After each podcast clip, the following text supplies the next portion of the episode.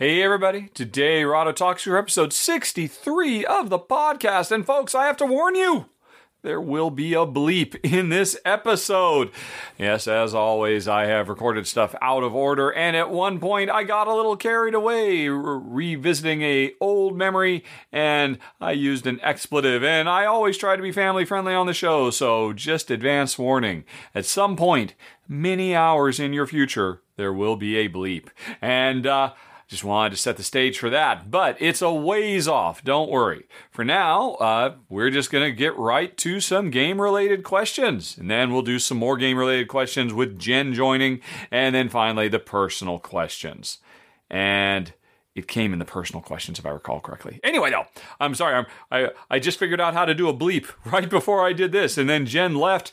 She wanted to hear the bleep, and now I'm continuing to record because I'm doing everything out of order. And enough of all that. Let's get going right after this.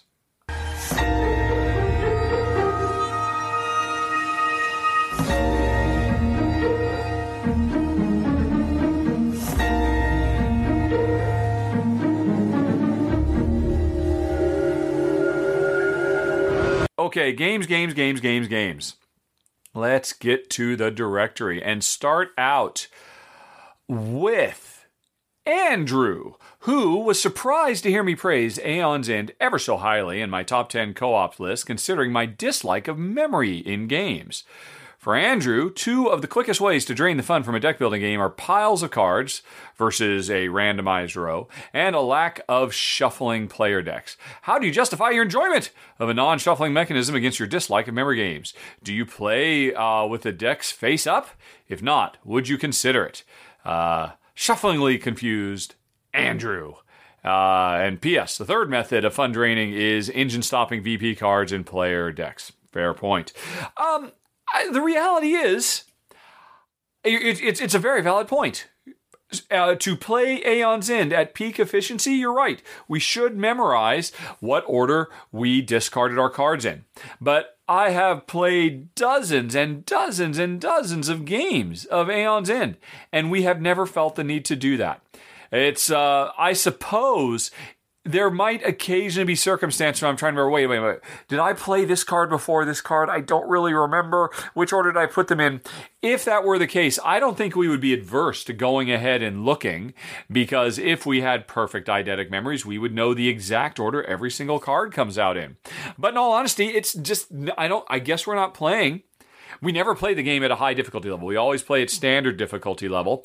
And um, at that difficulty level, it has been fine to just try to discard cards, really only paying attention to, right, do I want this card to go before this card or after? And then put away and forget what order they come in and just trust that whatever order they, they were in, they, they're going to come in a decent order somewhere down the road, but we're just going to take it turn on turn and deal with what we got. So we, even though we are playing at a deficit. We are not playing at peak efficiency because we do not take notes of what order the cards are going to be in. Although, as you say, strictly speaking, it should be allowable to say, hey, let's discard all cards face up so that we can see what's coming because, in theory, we memorized it, but we've just never felt the need.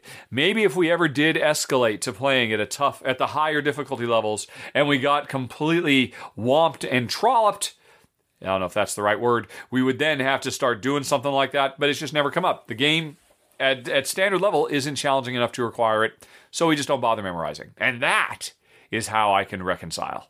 Okay. Alrighty, next up we've got Melanie, who asked if I saw a thread on Twitter from Eric Lang about Cthulhu games and racism and wonders if I agree with his view, which sounds like it differs a bit from what I mentioned in the last podcast. And um, if you recall, I have to admit, I don't exactly recall. I remember it in the last podcast. I remember it was a follow up um, that somebody had asked previously, and I did admit that upon further reflection, I think the way I would want to address the issue of Lovecraft in games is to call out publishers for not using their platform to inform and uh, engage their audience with knowledge about what the story behind the game is. And that is something you're going to see me doing more. I've already started doing it more. I mentioned in my Alubari run through that I was very disappointed. Well, I didn't make a big deal about it, but I mentioned, oh, it's too bad they didn't actually talk about the history because there's some really amazing history and they totally missed the trick. I mentioned in my Nevada City video that I was disappointed uh, about the uh, complete and total well, I, am going to start doing more of that, and I haven't had any Cthulhu games come up. But the next Cthulhu game I will cover, I'd be willing to bet you anything the publisher will not point out the darker history of the uh, IP, and I will be sure to point it out in my video so that people can know and be more informed. Now, the question is, what did Eric say? I remember seeing this and I remember thinking, yeah, I don't disagree with what he said, but he talked very differently. And I'm going to go to the thread right now and let me just going to quickly scan it. And, um, right.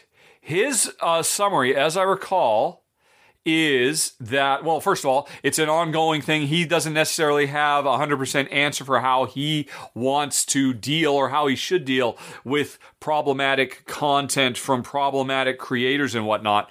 But his basic attitude was it is, let's see, okay. Man, he actually wrote quite a bit, although he used quite a bit of expletives. And I'm not going to repeat it because I'm going to have a bleep later on, but I'm not going to bleep Eric Lang too. But um, basically, there were thresholds of what's acceptable to some and versus others. But really, his main attitude was that he doesn't necessarily look poor, look down on somebody who just wants to enjoy the game, just wants to enjoy the subject matter, and feels like, look, I don't need to know about all of this stuff. Okay, wait, wait, wait. Here it is. Here it is. Quote Eric Lang I believe it's possible to update problematic content with modern context and with uh, DMD, I think is Dead May Die, a game he worked on, we just went for it. Now, some may critique my uh, take, or oh, then he talks about some other stuff. So, really, his attitude is it's not a problem to go on ahead and use uh, and update and bring into a modern context problematic content. I don't think that's inconsistent with what I with with my particular opinion as well. Um, I don't have a problem. I don't think anybody is implicitly racist if they enjoy, uh, you know, um, Arkham Horror or Eldritch Horror or Call of Cthulhu, the card game, or, or, or, any of the other ones. I can't think of the names of all of them, even though I've covered several of them. I, I think that's fine.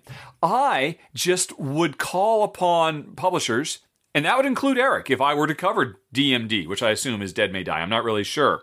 To just spend a little bit of their time and effort to educate the public as to what it is they're consuming. Where did it come from? What is the historical background? This is something I'm going to be asking more and more just for regular Euros. Please, publishers, use your platform to tell me more about the world as you are presenting it. Um, you know, educate and enlighten me. And I would say the same to Eric. Educate and enlighten me about what this Lovecraft mythos was. Tell me what choices you made in the rulebook, but to update, quote, problematic context with modern content, or problematic content with modern context. I think that would be a great notes from the author that Eric could include in the rulebook. Maybe he did. That's all I'm saying. I think this stuff can be reclaimed. It can be repurposed, especially because in the case of Cthulhu, it's all public domain. So it's not like, um, you know, there's a whole bunch of racist uh, descendants of Lovecraft who are getting all kinds of money from me because I'm buying these games. It's public domain. And sure, use it as a platform, use it as an opportunity to maybe surprise your audience and say, hey, you know what? Uh, yeah, you already know this is dark stuff, but you didn't know half of the darkness that lays behind this. Let me educate and inform you. And I think it should be on any creative person, including me with my videos, to take the opportunity where it's available. So I don't see myself as um, you know being a million miles away from Eric at all. He was just focusing more on the actual work. I'm just focusing on support the work, uh, and I think that'd be great. Uh, maybe someday we'll chat about this because I'd definitely be. I think it'd be really interesting. Continuing, Melanie wonders where is the line between board games being art or not art? Uh, Melanie heard Inka Brand interviewed. I would, I would, any Inka Brand interview, I'd be very interested because I, she's like a complete mystery to me. I don't know anything about her. Um, anyway, so interviewed and asked this question as a game designer. She thought games were not art.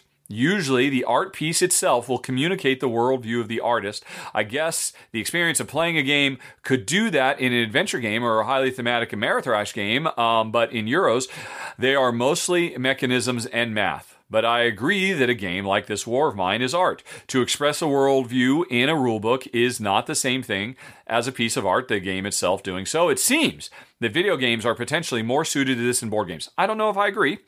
Uh, continuing with uh, Melanie, I don't think of math as art. So, would you say playing a board game is more like performance art? But I don't think we could say that all board games like roll and writes and party game is art, or could we? And here's a photo of Jen with the Yorkies. I've already shown her the photos. You'll hear her respond to the fo- to the photos later. Right. Okay.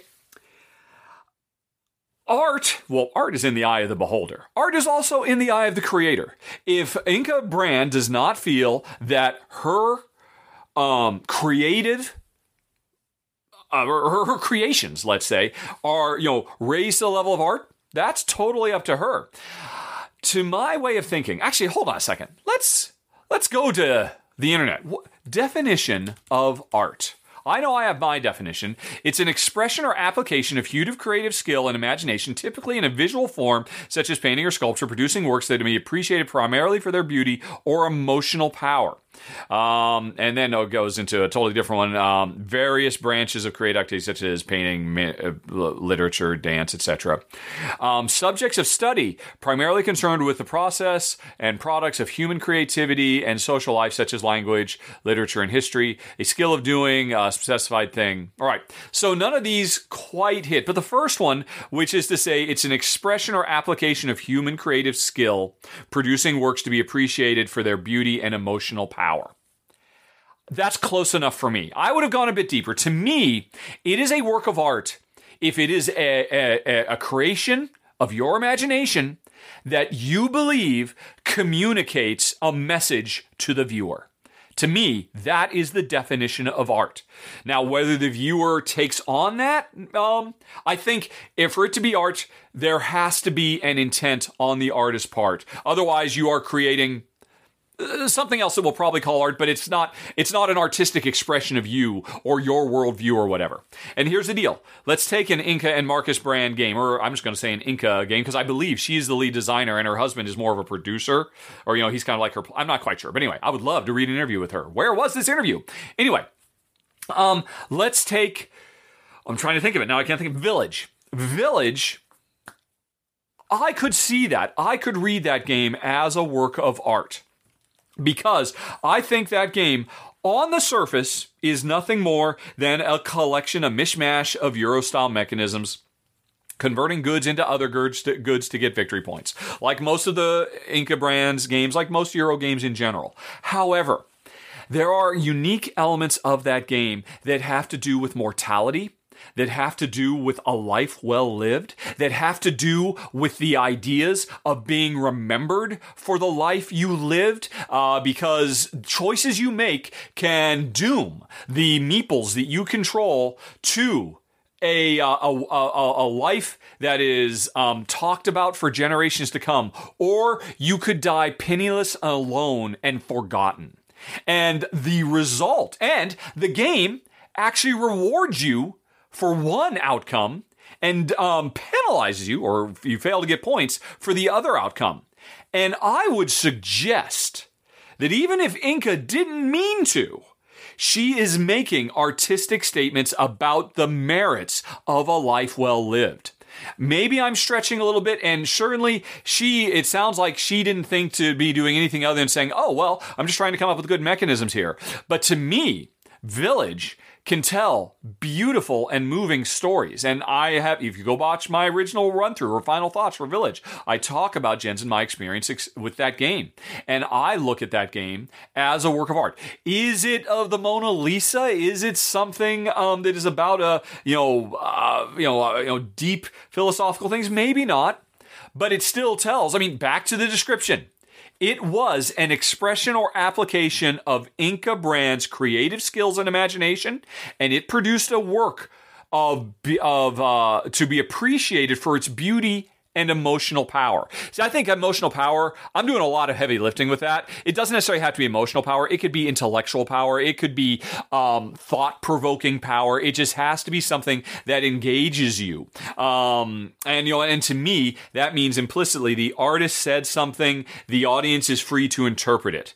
It sounds like Inka is saying she wasn't necessarily saying anything, but she still created something with emotional power. Not as much as this war of mine, but certainly much more than uh, Isle of Skye, let's say, as an example, because there were deeper real human elements to that game, and the game rewards and penalizes. That's taking a stand. That is saying something. And that's why I would say I wouldn't begrudge anybody. I, I'm, I might be stretching a bit to say that Village is art. But if Inka came forward and said, Yes, I did have something to say about the human experience and the human condition in this game, um, and she wants to say it's art, I would support her up and down the road about that. So that's how I think I would look at that. Alrighty. Then we move on to Scott. Would I consider a run through of My Little Scythe? We're loving Stonemaier, but I'm unsure about Scythe. And as much as you don't like or care, uh, what do you think? See below. Um, I am probably not interested in My Little Scythe because I understand it. It is definitely 100% a game to play with young children, and that means it's going to be way too lightweight for us, and so I'm just not interested.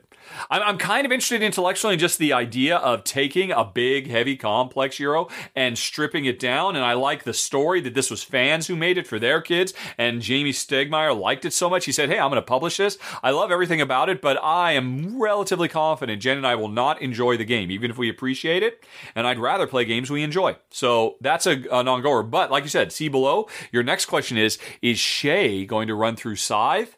And I got to say, Scott, when this email came in, within the next couple days, I asked Shay, does he have access to a copy of Scythe?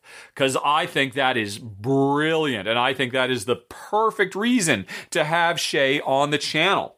I am not interested in running through Scythe because Jamey told me directly that Jen and I will not enjoy playing it. And that was good enough for me.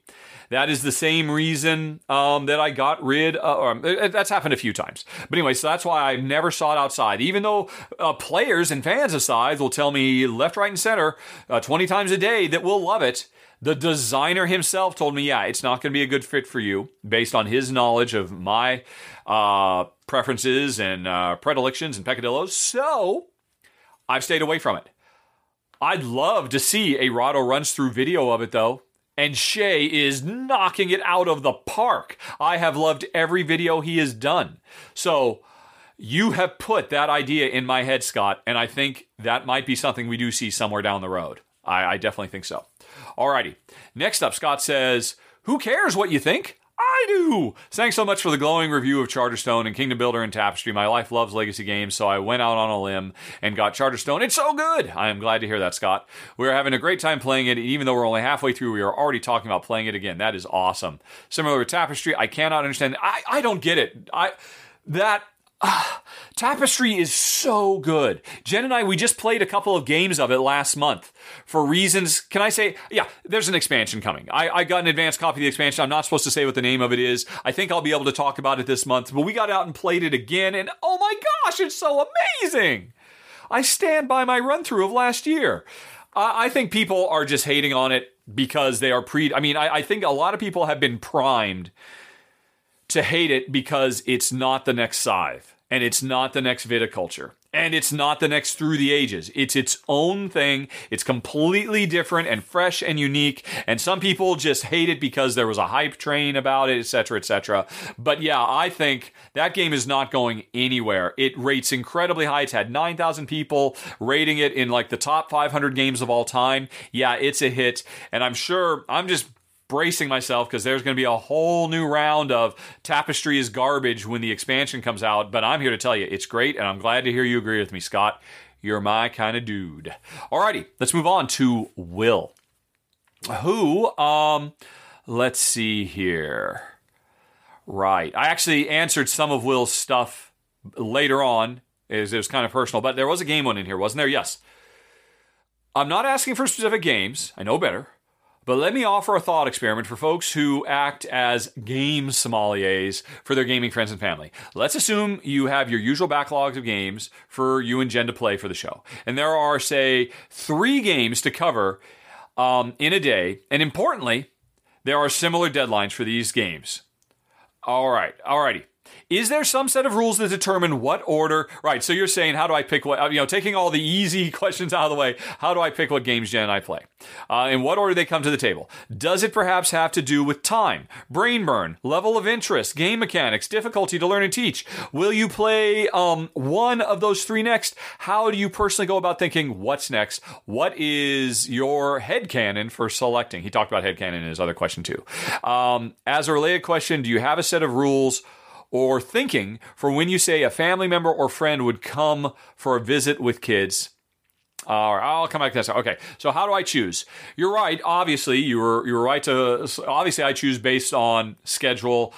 Um, you know, either oh crap, there's a Kickstarter campaign, I need to do this one, or oh crap, I've had this game for too long. Uh, but you you take those you know those kind of logistical needs of the show out of the question. All things being equal, how do I choose?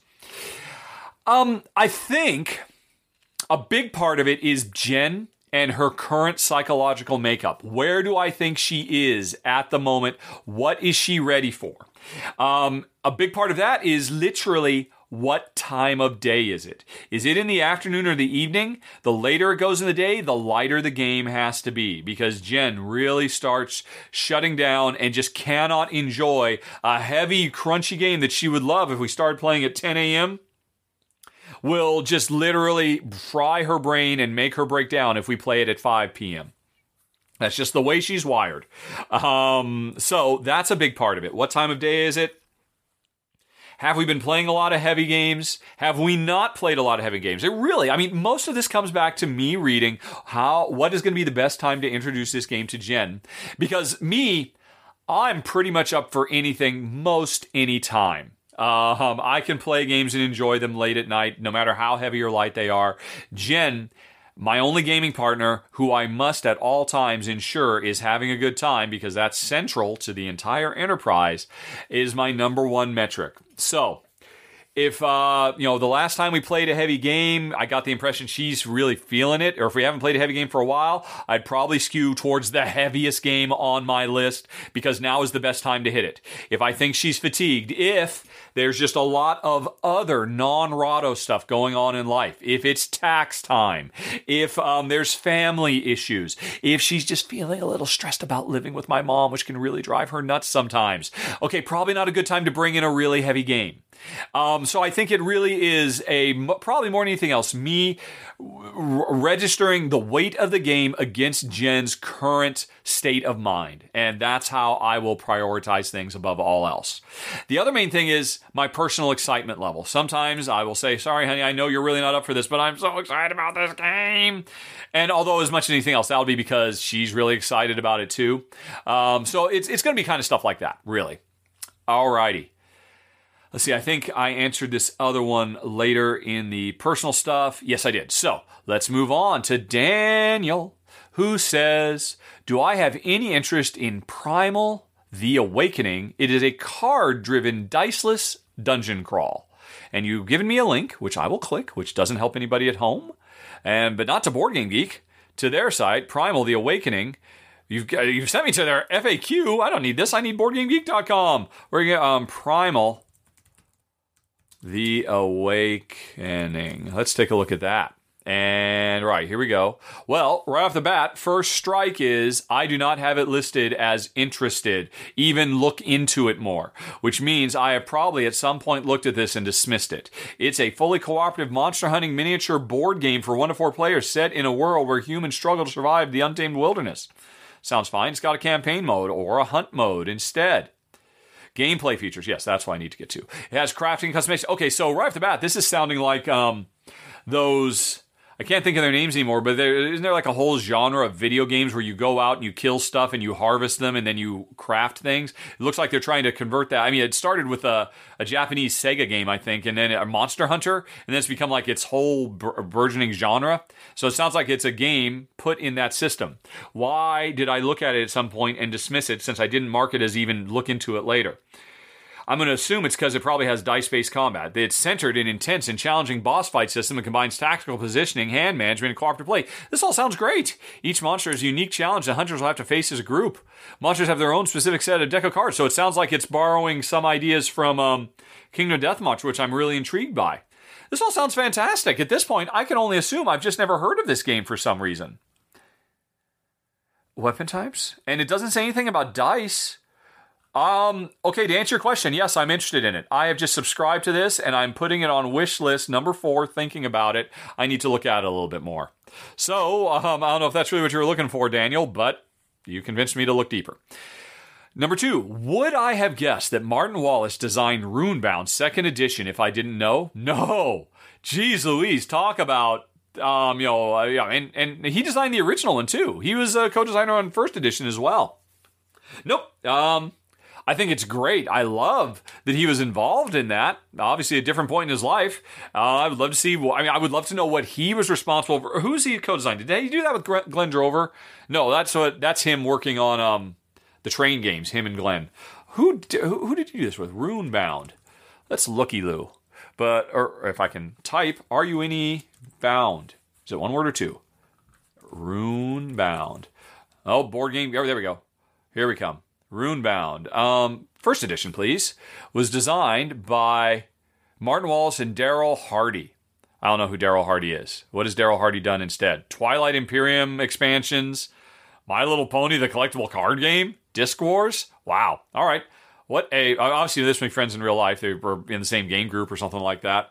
That is that is weird. Um, no, I never would have guessed, and I think it's awesome, and I would love to see him return to sweeping because we love Runebound. Alrighty. You said you disliked the Legacy Interruption in Clank Legacy, um, which I'm actually going to talk about a little bit later in another question. Um, do you like Aeon's End Legacy, and if so, why? The thing that killed Aeon's legacy um, for Daniel was the constant interruption, sometimes two or three times during a game session, to put stickers, find cards, read text, etc. Um, that's true. That is a very good point. I would suggest that probably the reason we found it acceptable in Aeon's End Legacy and not Clank is Aeon's End Legacy plays in half the time. Aeon's End Legacy, Aeon's End just in general, is a very quick, under one hour game. It zips along with incredible velocity. And here's the deal Clank can drag.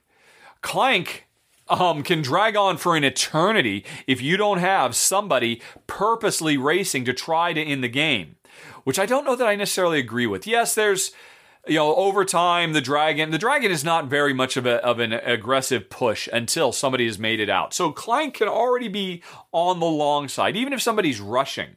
And then to take a game that is already on the hairy edge of too long and definitely make it too long.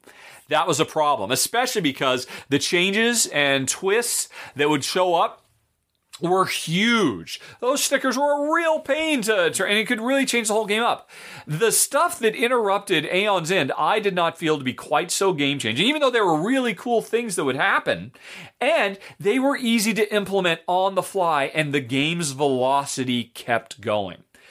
I like Aeon's End more than Clank right from the get go because Aeon's End is a faster, high intensity, quick game, whereas um, Clank is a slow burn as you slowly build up your deck and then it starts to accelerate as the game goes on, whereas Aeon's End is high speed right from the get go.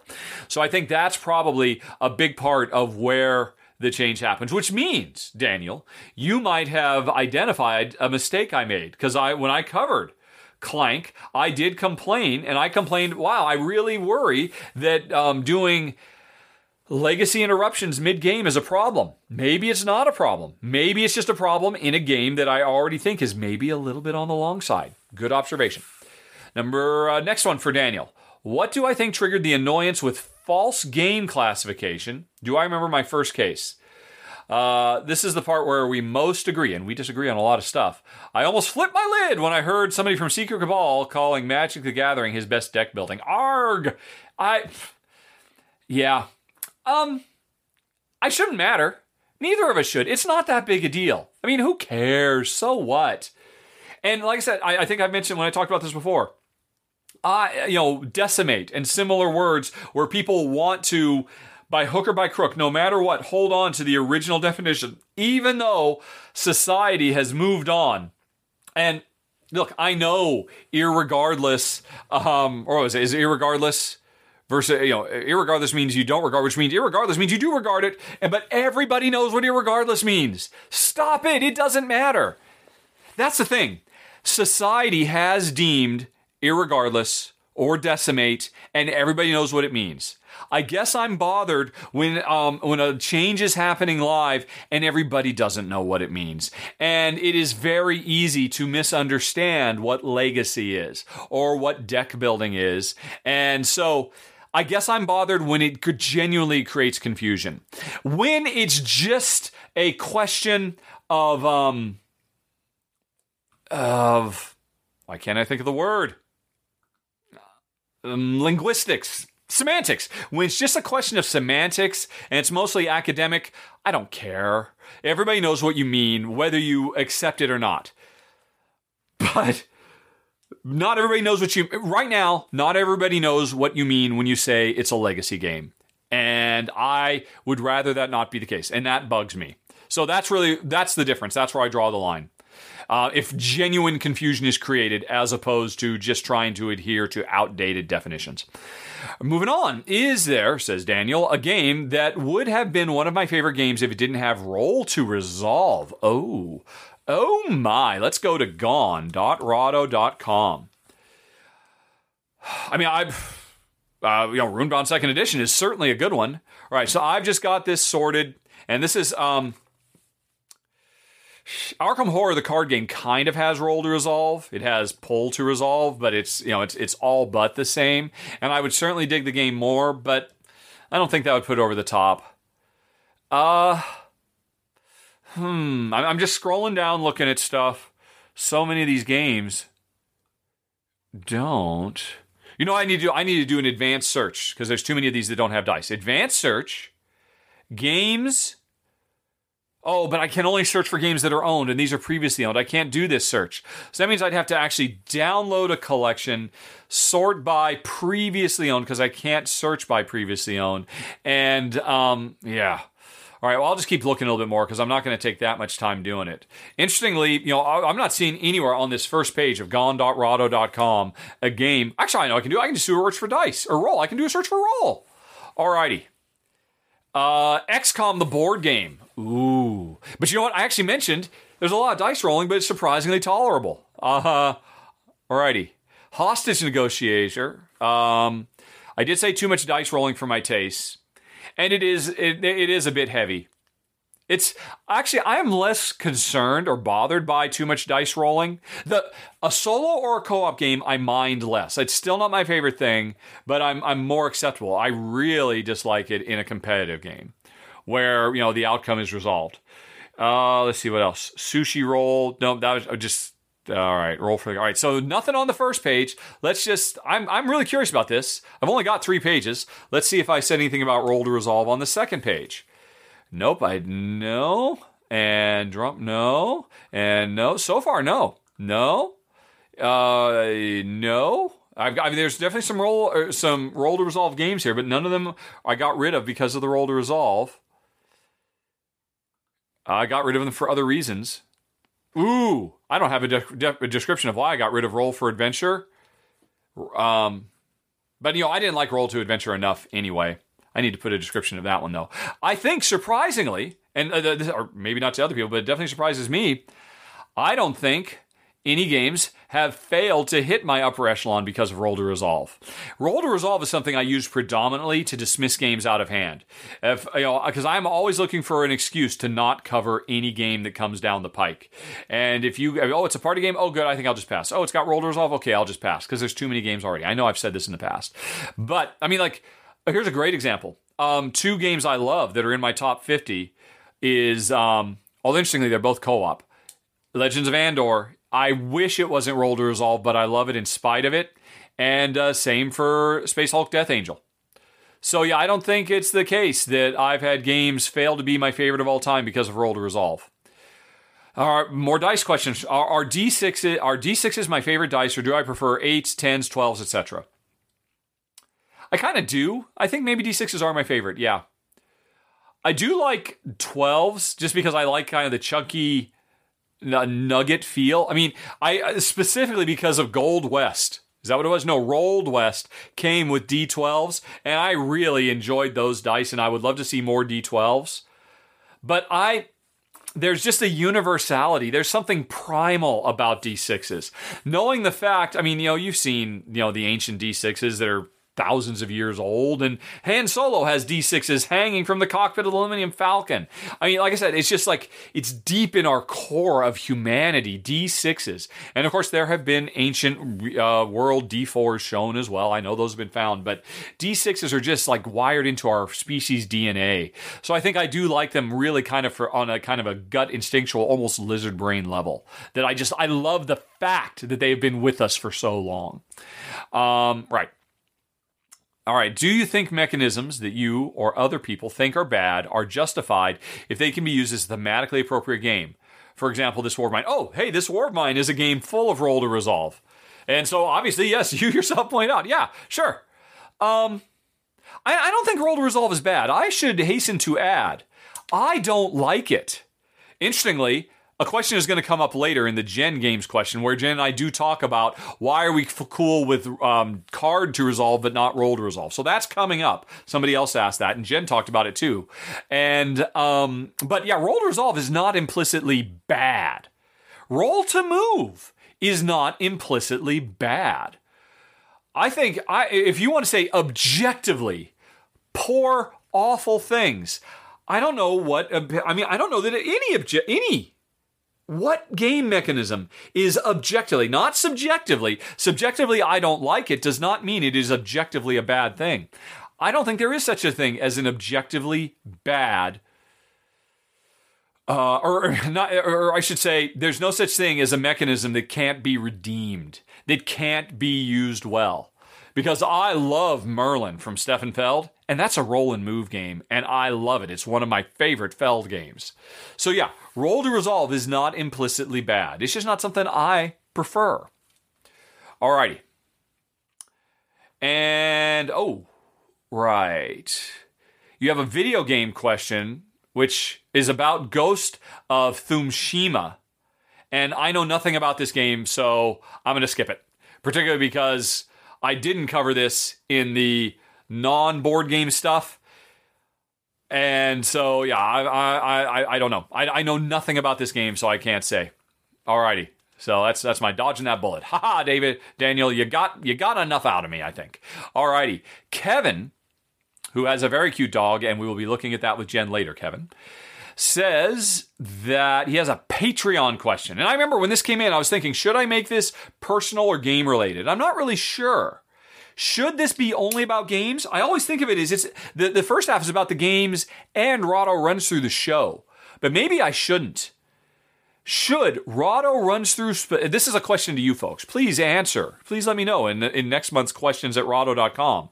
Because uh, I don't know if Rahdo runs through things should be in the personal section and this should be just 100% about games, but I put it here. And it is a Patreon question.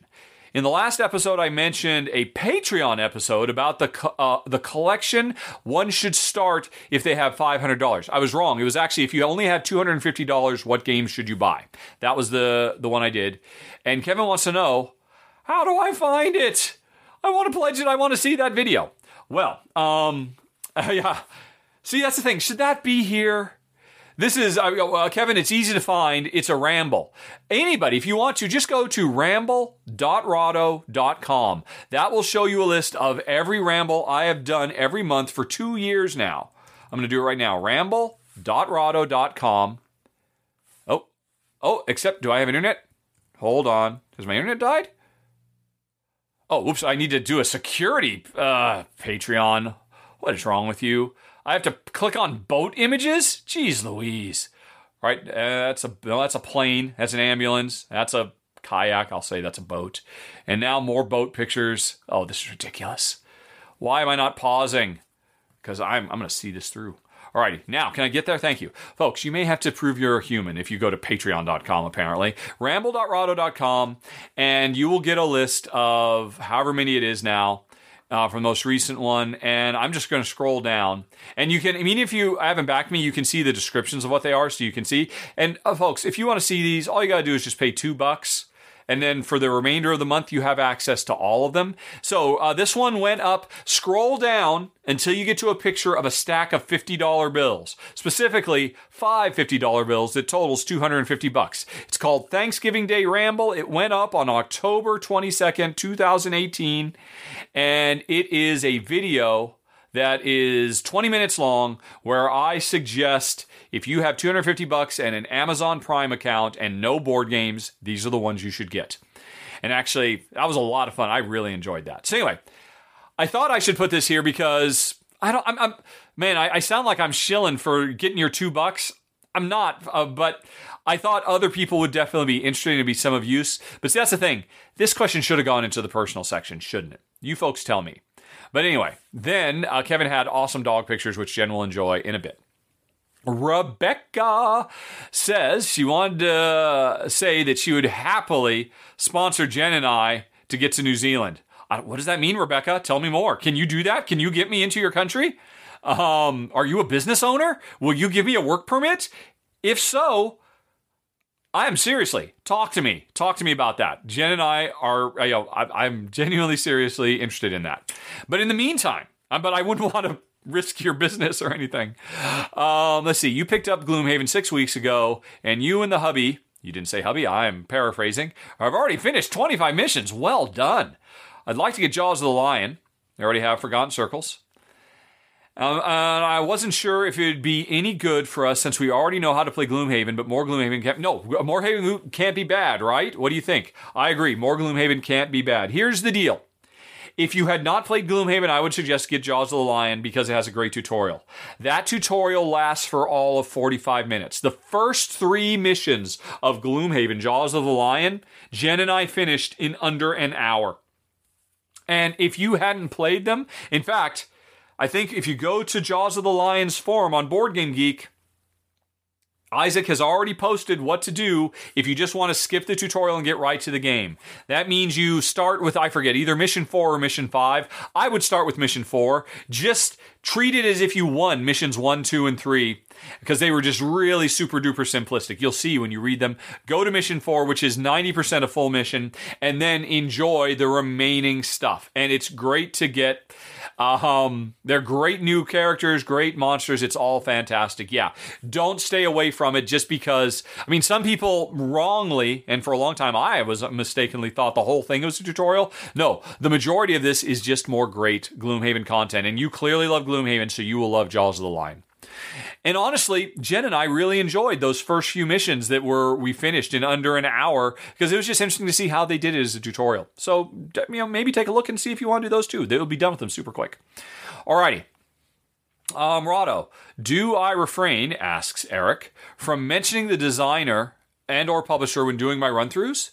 Do I save that for the final thoughts? I'm sometimes surprised who the designer is later on, and it sometimes lends a lot of credibility to their game. I will be honest, I should. I I regret. I do not feel good about myself because I should, in every single video, as part of my opening patter, say, Hey everybody, today Rahdo runs through Alma Mater, a game from designers Virginio Gigli and Flaminia Brasini. I feel like I should do that. I feel like I am doing designers a disservice. And they, because, I mean, they should be front and center more. It always drives me nuts. When every time um, Tom Vasel, back in the day, he always used to say, um, you know, when people asked him how did he rate, you know, wh- what were the things he looked for in games, he always looked to the publisher first. I always looked to the designers first, publisher second. And um, you know, I mean, the the publisher, I mean, they're they're they're easy to find. I I want, I mean, as a former designer myself, I want to do that. Here's the reason I don't do it. You just heard it. I, uh, alma mater is on my table right now.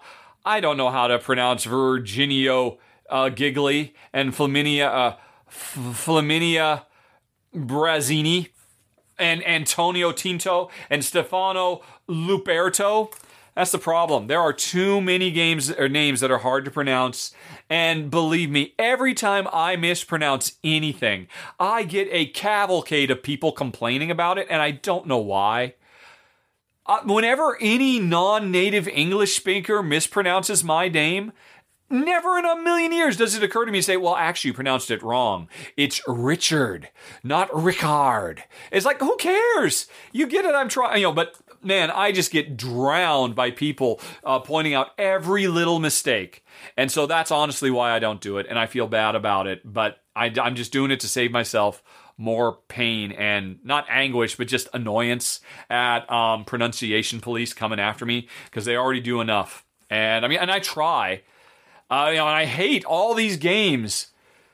Teotihuacan. God, just put a pronunciation guide in the rule book. What is wrong with you publishers? Why are you? Uh, it drives me nuts. Anyway. Um, anyway, moving along. Uh, sorry, Eric, I got a little uh, heated under the collar there. Mario has game and or show questions. See, Mario thinks I should put the show questions with the games. What do you folks think? All right. Um, what is the selection for roundups? Do I only speak about the new games I play with Jen, or do I include the already previously played games? Looking back, the rundown concept evolved a bit since I started doing them. I may be wrong, but rundowns are no longer exclusive to Kickstarter, and some of them have run throughs sometimes. So nowadays, how do you select which game will have a run through, which one will have a rundown? Okay, these are all valid questions, and I believe there's going to be a question coming up later on where I do talk a bit about rundowns and run throughs. Okay, here is the deal.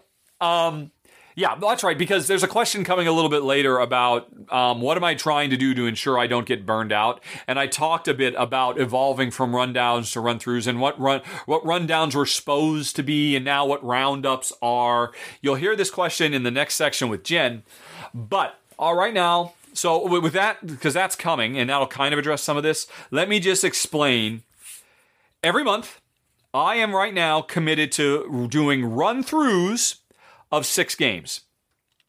I used to, last year it was eight games. Before then, there was no limit. But there, there are. I will always run through six games because that's what Patreon backers are paying me to do. I actually break down. Hey, because I'm making this much money, that means I'm doing run throughs of games, and, I, and, at this level, I'm do, Jen will agree to do the podcast and whatnot, so people can see what they are paying me. They they can see how much they're paying me for every run through. If I recall correctly, I the more of them I do, the more expensive it gets. The first ones are like 250 and then the later on they're like i mean you can look all this up i don't i don't remember I, Jen and I talked about it a lot because it's a lot of her time, it's a lot of my time, and all the rest of it. And we ultimately came up with numbers that we thought were reasonable. And um, so I, the Patreon backers pay me to run through six games. Those are all going to be retail games, and um, sometimes there'll be a rundown uh, because really at this point, if I don't have enough to say in final thoughts to to make for a nice big meaty at least five or ten minutes of final thoughts. If my final thoughts on a game are, yeah, that's pretty nice. I'm probably just going to do a rundown because it feels, I mean, it's a pain for Paulo and for me to have to maintain multiple separate videos and whatnot. And if all I've got to say is, yeah, that was pretty cool, but it was too lightweight for me and Jen, I just don't see the reason to break out a separate full. It's, I feel silly doing a 90 minute, or I'm sorry, a 90 second final thoughts video. So at this point, that's kind of, except not really, that's going to be sometimes why I do a rundown. Sometimes I do a rundown because the run through plus the rundown is going to, uh, all told, be like 30 or 35 minutes. And sometimes it's just going to be I'm in the zone. You know, look, I'm right there, I'm right now and I can just keep going and I can do the run through. The reason Final Thoughts originally separated out is because I remember for the longest time, everything used to be a rundown I, I, because it was just a single video where I'd play the game and then I would just turn the camera around physically and talk to the camera. And when I broke them up, one of the reasons was because, hey, after I am done, I'm exhausted after filming a run through, and maybe I could use a little bit of time to gather my thoughts before I actually start giving final thoughts. Because there are plenty of games where I just went for nonstop 50 minutes. My brain is fried, and now I'm just real time trying to riff about what I think, and I don't have my thoughts in order. So I started breaking them up so I could do them in order. And that's kind of still the reason they're separate. Sometimes I don't need to do that. Sometimes I know exactly what I'm going to say, and it's like, you know what, let's just keep going. Let's just do this right now. Sometimes it's I don't have much to say in the final thoughts. So it's going to be a combination of those kinds of things. Um, but I talk about what rundowns were supposed to be when I started doing them to avoid burnout, but that's now what roundups are. So anyway, getting back to my monthly, I am I am guaranteeing that I'm going to do six run throughs of commercially available games. Three of them will have been chosen by the voters. A fourth one will likely, if it's a game and not an expansion, have been chosen by people who thumb stuff on Rahdo request lists. And then the other ones I'm going to choose. And they're going to be just things I like or things that I know the audience wanted anyway, but it came in late so they didn't get a chance to vote. Often it'll be whatever came in fourth or fifth or sixth. So still, the voters are kind of choosing. So I'm going to do those six. On top of that, I'm going to cover some unknown amount of Kickstarter things because the pub, you know, the the Patreon backers back, you know, pay for me to cover these games. Publishers pay for me to do Kickstarter previews. And so that's a variable amount based on how many games are going live that I've said yes I will cover. That's probably going to be another 4 or 5 on average. Sometimes more, sometimes less. In addition to that, you know, and that could be, hey, boom, there's 10 or 12 games. That plus the podcasts, plus the roundup summary, plus the top 10, you've got like three videos a week. That should be enough. That's more than most channels do. But if that's all I'm covering every month, then I am every month falling farther and farther and farther behind. There have been times when I have had in excess of 200 games and expansions sitting on my shelf that I need to cover because I told the publisher, sure, send it out, I'll take a look. And that just really fills me with dread. And so I used to just do a lot more run throughs. And then I was trying to do roundups because they, or, or, or, or rundowns because they were quicker than run throughs. So I could somehow make a dent in it. I gave up. None of that worked. What works is roundups. So Jen and I play anywhere from 15 to 25 games a month that we are exposed to at games and expansions. And the ones that get full, I mean, I just explained how some of them will get full coverage. The other ones, because they didn't get enough votes, or because I don't think the publisher will be interested, or because I don't have that much to say about it, or because I didn't like it and I don't want to complain. And in the past, I would have just said, yeah, I'm not going to say anything about this game. But now the roundup just gives me a nice little platform where I can spend a few minutes saying, hey, here's what's good, here's what's bad, it wasn't for us, and I can move on. I don't have to make a big production out of it. Uh, like most recently, the uh, Funko uh, Back to the Future game, which Jen and I did not like. I'm not saying it was a bad game, but boy, we did not like it at all. And in the past, I would I would have had to write them and say, boy. I can do a full run through for this, but here's what I'm going to say. Do you really want me to do this run through? And it becomes a whole big production. Now I can just say, oh, I've got the roundup. I'll spend a couple minutes. I'll say it was our least favorite game of the month and move on. So that's kind of my thought process into how everything gets broken down. And folks, that was a lot of stuff not about games, but instead about Rahdo runs through. Should that stuff go into the personal section? You tell me. And now let's move on with Mario's other questions. Right, which I actually I started answering his pandemic questions because I saw he had labeled them pandemic questions and I thought he meant oh it's about COVID. I should keep that in the personal section, but he meant pandemic the game. So you're uh, right. Did I answer this first one? Yes, this first one, uh, Mario, I'm going to answer this in the personal section by accident. And then I'm going to realize. So let's go on to the second. He's asking about Pandemic Season 1 and 2 side by side. How do I rank and compare them? Which one felt better as a game and as a storyteller? And you know what? I don't have to. You can go watch my spoiler free final thoughts for Pandemic Season 2 if you want me to go into depth, again, without spoilers. I'll tell you right now, for a number of reasons. Pandemic Season 2 did some very cool and very ambitious stuff, but on the whole, I felt it was a weaker game um, than Season 1. And I talk about why in my final thoughts, and I do it without spoilers. So you can go check that out. Continuing on with your Pandemic the Game uh, questions, taking into consideration my ranking system, how does Hot Zone influence my overall ranking of Pandemic. What he's referring to here, folks, in case you don't know, is I don't have an entry in my overall. If you go to rank.rahdo.com, you can see how I rank all the games in my collection, but I just have one entry for Pandemic. I don't have separate entries for Legacy 1 and 2 and Fall of Rome and um, uh, uh, uh, Hot Zone because if the, it's close enough to pandemic that it feels like it's an expansion.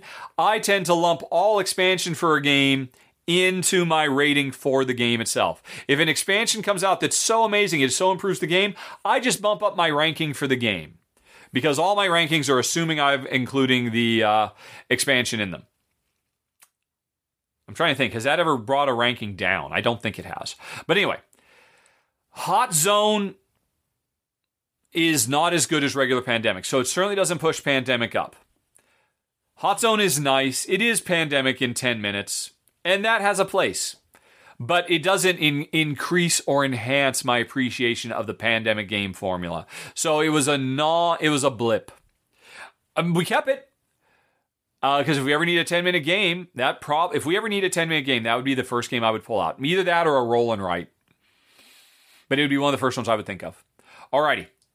And where do I think Vanilla Pandemic would be ra- ranked, considering everything I just said, without, if I did not use it as a summary container for all pandemics? That is an excellent question because it would not be my number one game. Vanilla Pandemic with no expansions. Huh. Let's see.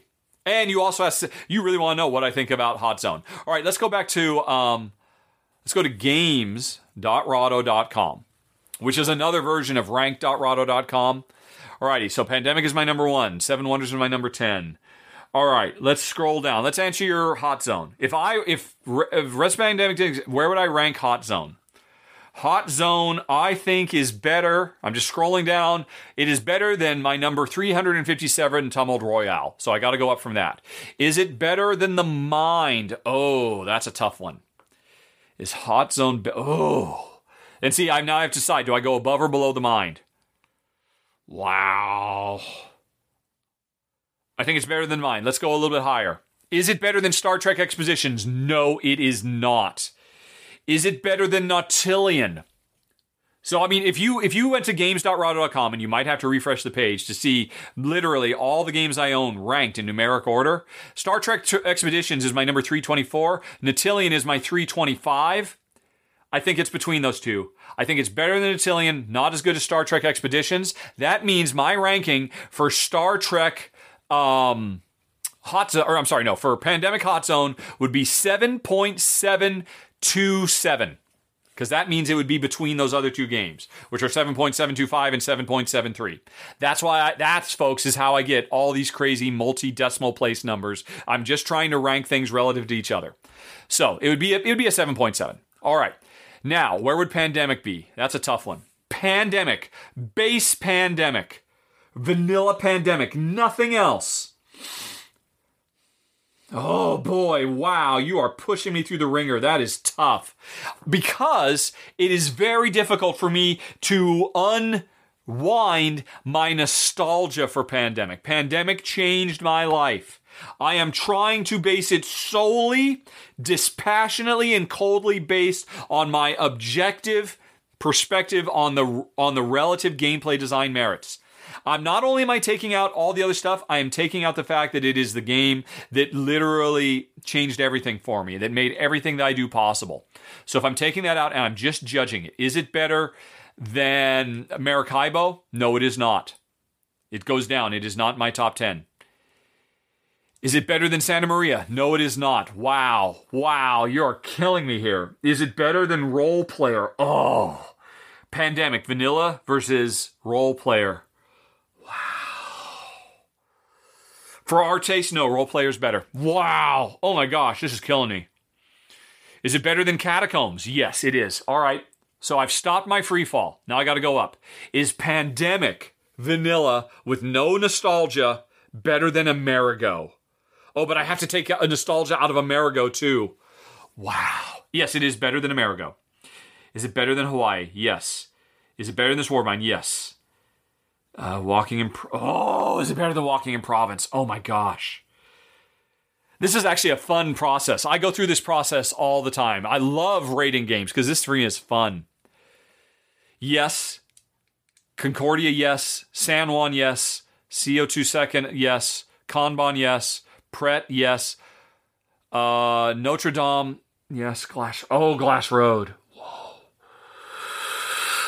yes. Yes. Yes. Yes. Yes. Yes. I'm climbing back up. Okay. It is Targi. I think I hit my line, folks. I think Targi taking everything out just as a cold, dispassionate uh, comparison of the strength of Pandemic's design versus Targi. I think Targi beats it, which means Pandemic gets an 8.6475. Oh, you broke my heart. That is not fair. That is not how I feel about Pandemic. But that's how I feel about the mechanisms of Pandemic because I do think objectively Targi is the stronger design. Wow. Oh, you just murdered me, Mario. Oh, you're a monster. That was fun, though. I genuinely enjoyed that. Thanks for the question. Rebecca. Okay, Rebecca has a couple of questions because you have boys aged 12, 10, and 7. Oh, good luck with that, Rebecca. Yikes. I'm sure they bring nothing but joy and happiness to your life. Um, and it's all great. Alrighty. If you were going to jump, if you, Rebecca, and your family were going to try to jump into Clank for the first time with the kids, what would you get? I don't know, Rebecca. I don't know any boys 7, 10, and 12. I am I'm sorry, Rebecca. I am going to teach you how to fish and send you off to faq.rahdo.com, entry number five, which is really just a link to the recommendation list on Board Game Geek. You should ask, if you go and ask your question there, the way you worded it to me, you will get people who have children who have boys age 7, 10, and 12, and they are much better suited than me to answer that question. I don't know. I don't know. I, I, I mean, I guess Clank is fine for a seven year old. I genuinely don't know any seven year olds. I haven't hung out with any seven year olds since I was seven years old, so I can't answer it. But maybe I can answer your next question. They, uh, the kids have been loving Century Golem Edition. Wow, they like some dry stuff. And we're looking for uh, getting Eastern Mountains. You know, I played Spice Road editions. I have not played the Spice Road edition of. Wait, is Eastern Mountains number two or three? Now I gotta look. I got to look. Eastern Mountain. As oh, what is that? That's the second one, isn't it? That's the replacement. It replaces Eastern Wonders. Yeah, it is number two. Okay. All right, back to this again. But it's going to be about seven-year-olds. I can't, Rebecca. I'm sorry. I am not answering your question. I don't know any seven-year-olds. Please go to faq.rahdo.com. Entry number five. I guarantee you, you will get much better answers there than you could from me. Um, because I, I just can't speak to seven year olds or 10 year olds or 12 year olds. Alrighty. Nigel wonders about dummy players. He sees the new edition of Seven Wonders that's been announced is listed as a 3 to 7. Is that true? Tell me that's not true. That's ridiculous. Oh, well, I believe you, Nigel. I have no reason to doubt you. Um, despite the fact that the two player mode is perfectly fine. Good man. This got me thinking about other games that have co- uh, I've covered that benefit from a dummy player in a two-player game between two cities, Architects of the West Kingdom, etc. I wonder if you've ever considered a top 10 dummy players video. You're in luck. I have. I did this, I don't know, probably 3 or 4 years ago. I believe, what is it? Let's Google it. Rahdo. I think it's AI. Rahdo Top 10 AI. Yep. Rahdo Top 10 Game AIs will give you the answers you seek, Nigel. But let's continue. Um, often I've highlighted how some games that say they play good with two aren't suited for player count, but it'd be great to get a focus on games with dummy players that people who have mostly play with two player may have otherwise skipped over. Oh, okay, you're asking for something different there. That is an interesting thing because actually that top 10 i did was me just evaluating different types of game ai and how they work and then i talk about a lot of examples. Is real i'm i'm actually incredibly proud of that top 10 i think it's one of the best top 10s i ever did. Ooh, you're talking about the very specific. Here's the deal. I think Seven Wonders two player is objectively spectacular. And anybody who would say otherwise is um, using subjective metrics of, I just don't like it. Um, and so And that's fine. It's fine for you. I don't mean to imply otherwise, but I think a lot of people say it's a bad design decision when it is not. It is a very well done and well implemented system. And so, yeah, I don't know how often this comes up. I, there's a lot, but I tend to ignore people who just dismiss things out of hand because they don't like them. He said hypocritically, because as I just admitted in this very episode, I often dismiss things out of hand because I'm looking for an excuse to. Hey, so that's why I don't really blame people, but I, it does drive me nuts when people say, no, it's objectively bad. I do not say, back to what I said earlier, that roll to resolve is objectively bad. It's just not something that we tend to like. All right, and then you have a picture of Charlie, which Jen loved. So, um, that was my question. Go check out my top 10. I suspect you will enjoy the video, Nigel. And that's it. We have done half of the Gamey Gamer questions, but we're not done because I did pull some aside that I think Jen might have something to say. I already know whether she does or not because we've already answered it. And if you hang out, you will find out too. Hold on.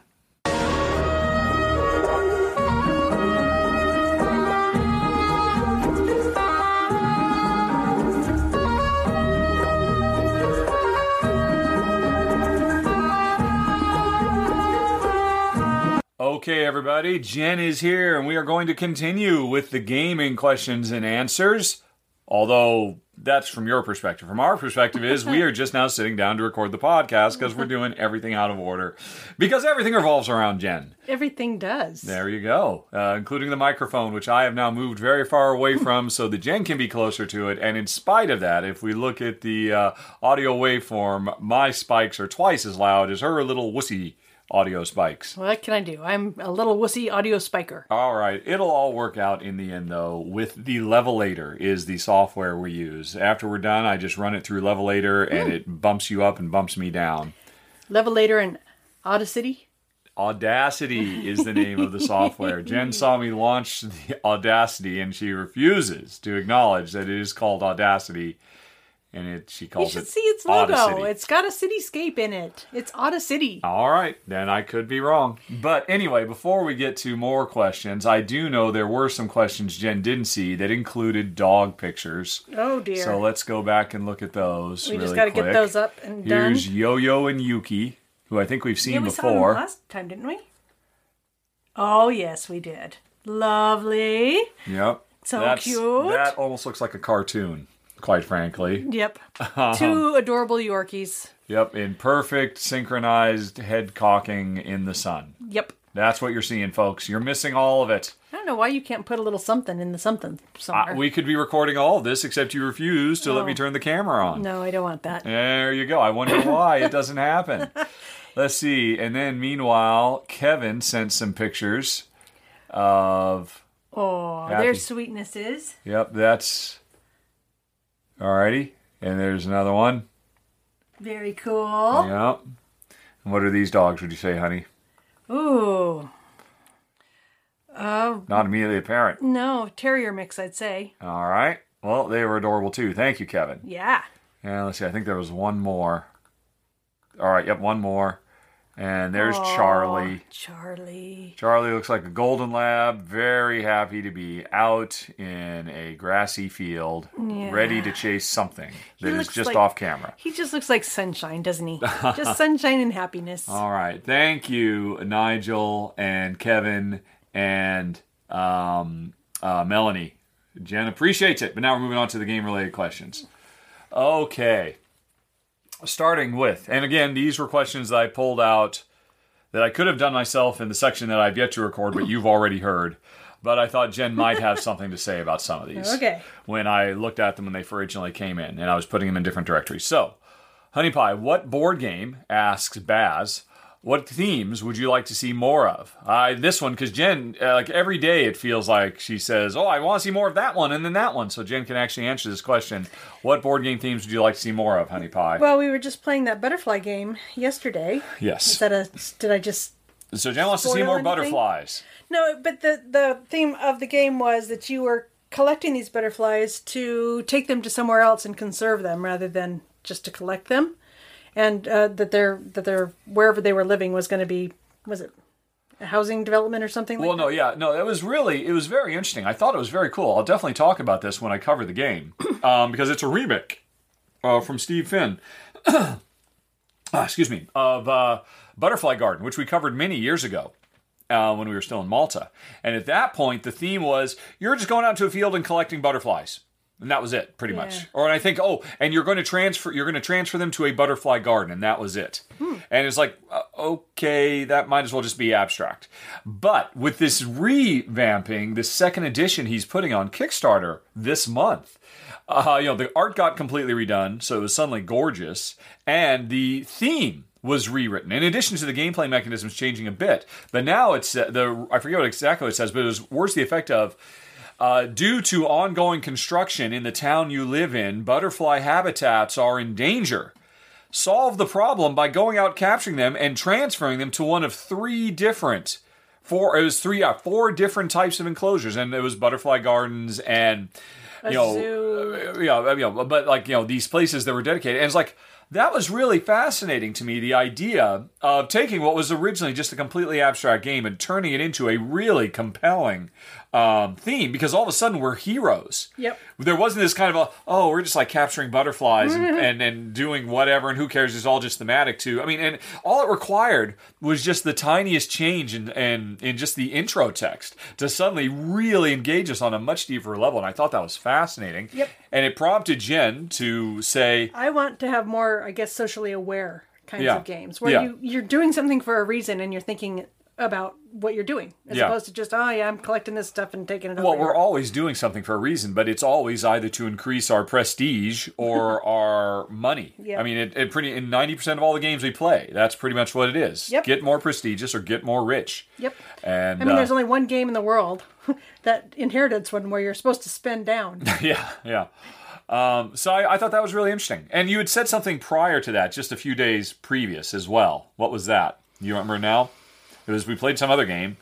And I said, think it was more about future technologies. Yes, no, Yeah. it was it was a game that I don't remember, I don't, can't remember which one it was, but it was something where it was either developing or we were in the future, and because of the circumstances, and and but it was it was basically an upbeat vision of the future. Right. It was a post scarcity world we were in, and you want to see more of that. Yep. Uh, less about the struggle, more about the having made it kind of thing. Yeah. Well, I mean, And what's that world like? Yeah, I would like to. I would like people to be role playing and thinking about how they would want to have. instead about how terrible everything is. Yeah. So that uh, I, I, yeah, this is why Baz because I mean you know uh, if- coincidentally you asked and Jen had an answer on the spot and I think those are both great answers. If a board game company approached us and offered to design a game with a theme, what would it be? Well, I think Yep. that's just another way to ask the same question, Baz. Alrighty. Um, right. Oh, Baz also went on to come up with some examples of themes that that he thought we might like. A Syphon Filter themed board game. No, Jen wouldn't care for that at all. I. Would. Um, she might not even play it with me, quite frankly. Too many guns. She still feels a little uneasy about so much of our financial um, success in life was due to an incredibly hyper violent video game. One of the most violent of its age, quite frankly. Uh, but how about racing around the the world, or racing around the board game, world board game in a bongo camper van? oh, there you go. Would you like that? Sure. Camper van um, Adventures. travels. Sure. Yeah. Alrighty. And then Baz has some more, but he'll be back later with the in the personal section. Moving right along. Daniel wonders. Um. Oh yeah, this was definitely. I thought I would definitely be interested in what Jen thinks because I, I think he's identified something, and I think he's right. In our opinion, Honey Pie, why do most gamers prefer fantasy to science fiction? Now, by he means board gamers. I don't know that this is necessarily the case in video game world. Uh, You know, science fiction. Science fiction exists in board gaming, but it seems much less prevalent than fantasy settings. Yeah. Daniel goes on, it uh, feels like the ratio is 80 20 in favor of fantasy based on what will sell better. Uh, and then he asks, is it the same with video games? I don't think that's the case with video games at all. I think um, you can make a very strong argument that they are. There's a lot more parity, or maybe even it it um, supports. I mean, Halo is nothing to sneeze at, quite frankly. So I, I would certainly say um, you know, there's a lot, there's much more balance in terms of success. And uh, yeah, I don't know uh, why, why would you? Can you can you hypothesize? You've been to playing conventions. You've talked to lots of gamers. Why? I think it's because probably board gaming started with D and D, and um, it's just easy to build on historical fantasy. Okay. and I think it's less easy to look ahead and and create a, a whole new world. I think it's it's probably fairly Well, well, I don't. I, relatively easy to go back and say, oh well, let's you know build on Tolkien's work. right. So or- you're, you're you are suggesting two possible explanations. well, I've got a third one. All right. Then and the I third one really is, dug your first one. Your second one I don't know about, but let's hear your third one. Okay, third one is is it's so, so much easier to design stuff if in a historical context than it would be to design what we haven't seen yet. Mm-hmm. And especially with board gaming, how are you going to design some futuristic something um, that might be sparkly and whizzy and um, blinky and who knows what? This is just a rewording of your second one. No, I'm saying actually the physical components Oh, and and the actual design and the look of the game. It's it's easier to go back and just tweak historical stuff, like steampunk would, than to come up with a whole new everything. Hmm. Um, I don't know. I like I said, your your opener I thought that was incredibly strong and very insightful. That there is just a history to tabletop gaming. Hmm. that um, Dungeons and Dragons is insanely influential, and following on that, so is Magic the Gathering.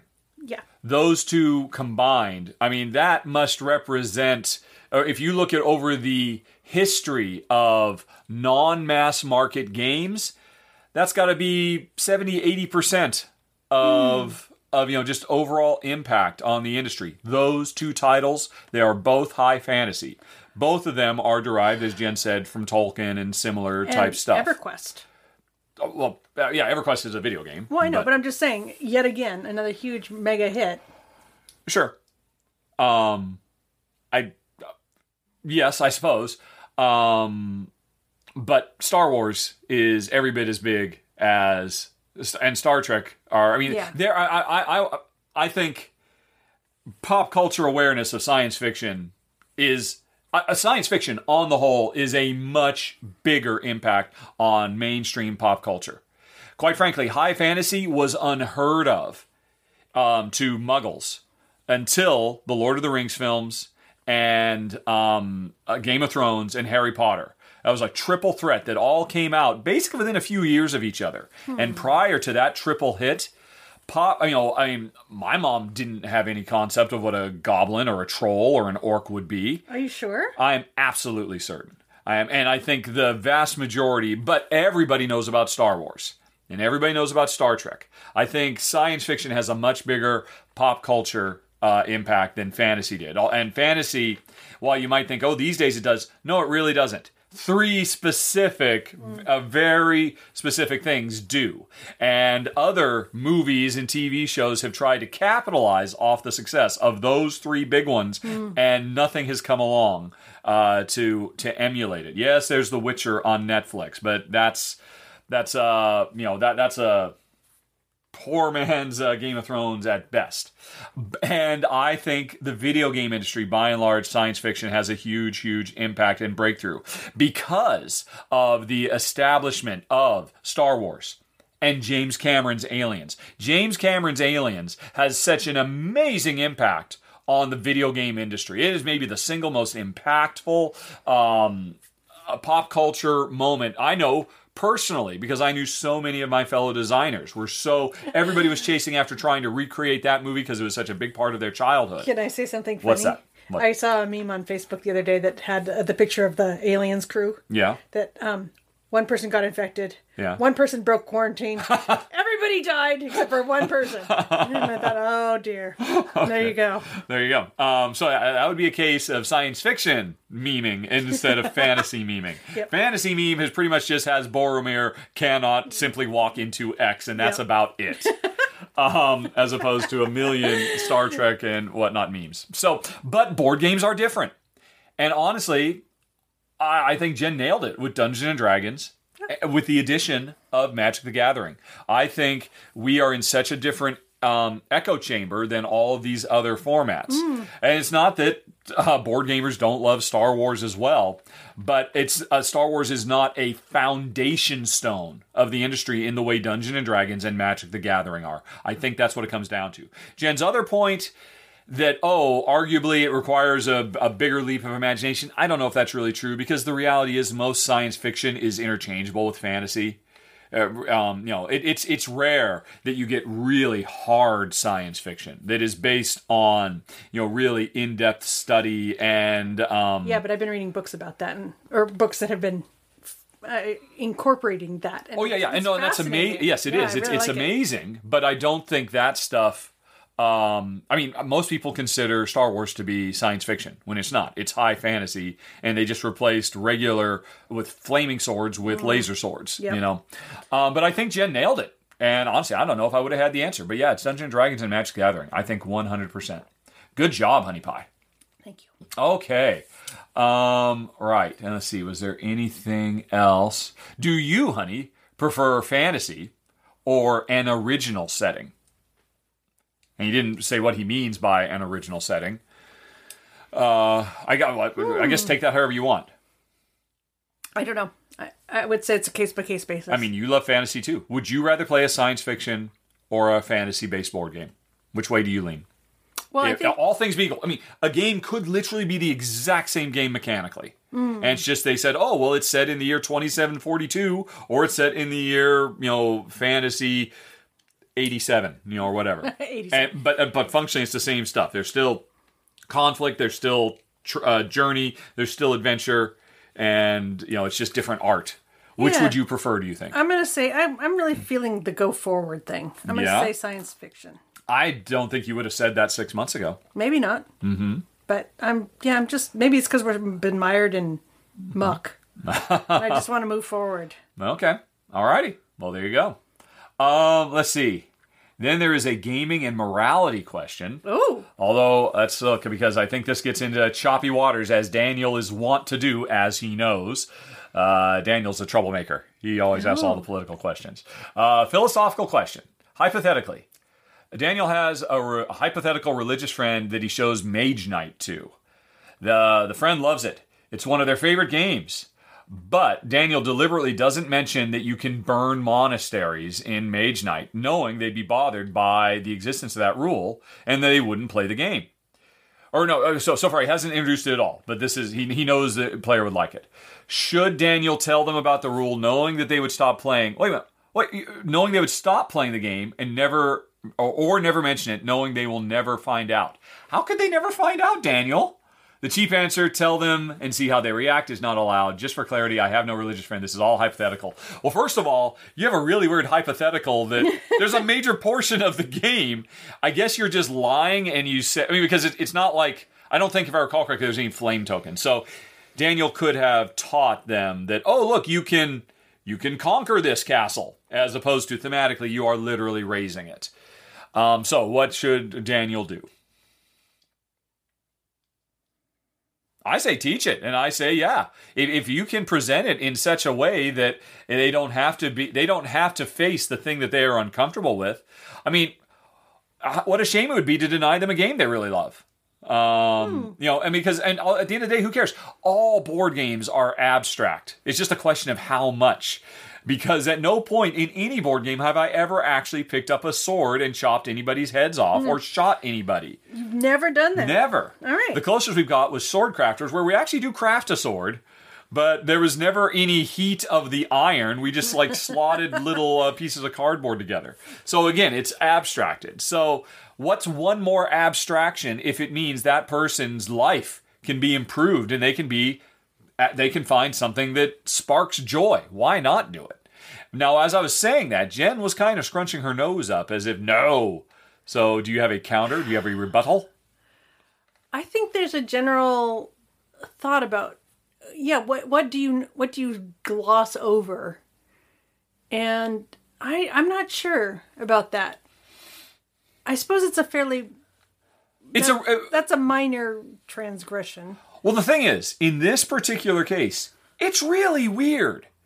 It is a very odd anachronism in this game. Yeah. That pretty much everything about this game is just going and raiding dungeons and fighting evil monsters and um, you know leveling your character up and getting loot and building your deck up and getting more powerful. Oh, and also by the way, you can completely burn monasteries down. and it really is kind of out of it, it's I'm not saying it's inappropriate to exist because it's certainly something you could do. Because uh, arguably, you do not play a good or a bad person. The game doesn't really apply any morals to anything you do. I mean, you're mostly just trying to get stronger. And um, there's just different things you can do. And one of them is burn a town down. And um, and that town is no longer a, a a resource generating thing. If I recall correctly, it's been a long time since I played, but I think that's the case. And it is weird because it didn't have to be that. Yeah. It could have easily been abstracted into a million different things.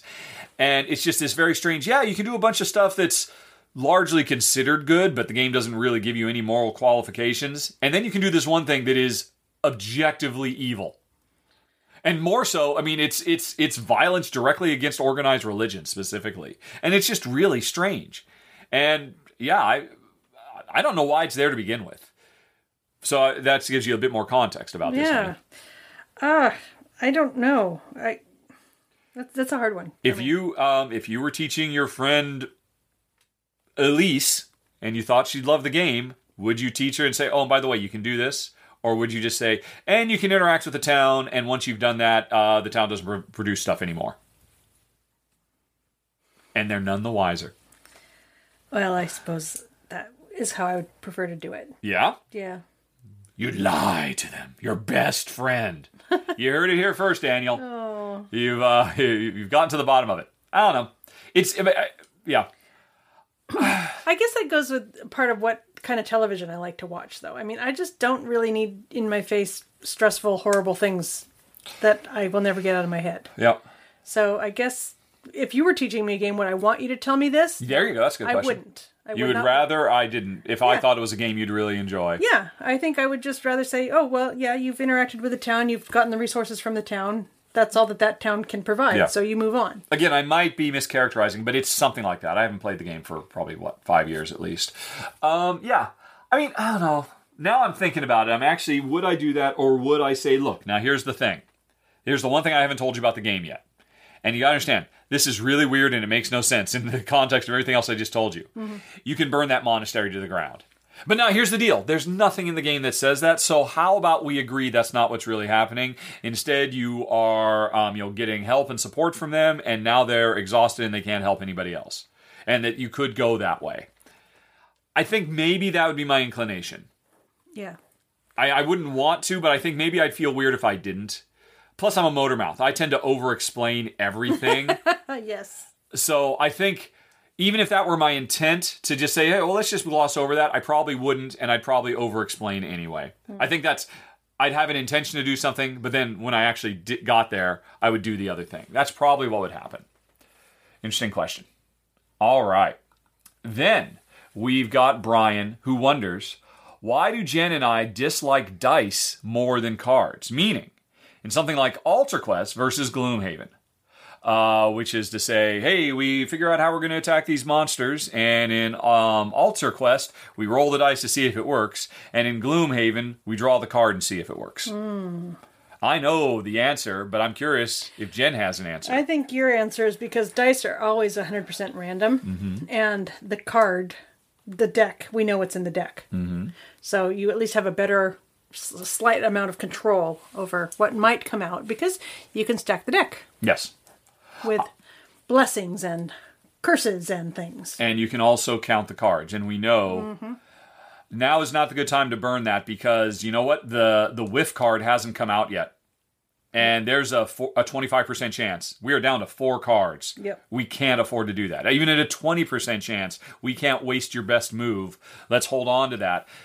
The, the the structure of Gloomhaven makes the game deeper and richer. If that were just replaced with a die, um, a twelve sided die that says it's one of these twelve things the monsters will do, and there's absolutely no predictive ability to it whatsoever, that would make the game significantly weaker on a tactical and strategic level. Yep, That's basically what it boils down to. I agree. Plus, a die doesn't let you do fun stuff like change the nature of the deck over time.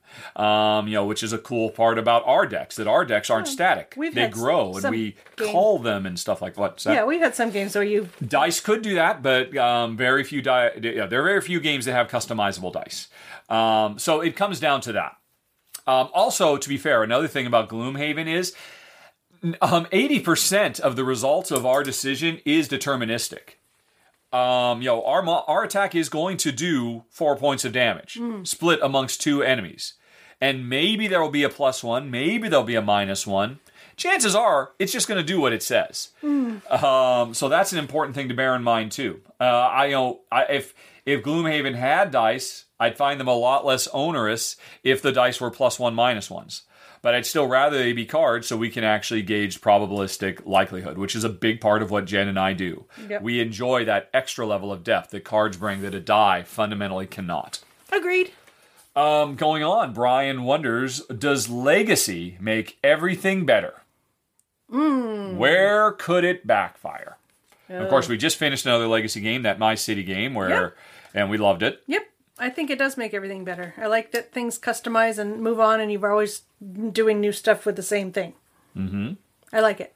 So you cannot think of a way that Legacy could make a game worse. Um, And it's okay. I mean, you don't have to have an answer to all these. I know these ones Yeah. were things I thought maybe you'd have some to say, but you're not obligated to. yeah. No, I think every legacy game that I that we've played, and I'm thinking about um, what was that one with the clouds? Uh, Charterstone. Charterstone. I'm thinking about the pandemics that we've enjoyed. Aeon's End was a Legacy game. Uh, Rise of Queensdale. Yep. Well, um, My City we just played. I think we've played six or seven at this Yeah. point. And I can't think of well, what's what are those ones with? uh, Um, remember the the time time wise the time where you'd go back and you'd have the we'd roll the dice and it would take two time away from us. Ugh. And Bob Oh, uh, those are T.I.M.E Stories. T.I.M.E Stories. Those are kind of legacy, aren't they? No, they don't. I, only at the most extreme because arguably there were some cards we were supposed to rip up and we never did. Um, but no, I mean, no, those are. I mean, there's a difference between a legacy game and a campaign play. Campaign play just means you play it over multiple sessions. Legacy means you do that and the game is permanently forever changed. That is your legacy element. That you destroy things, you sticker things, you what have you.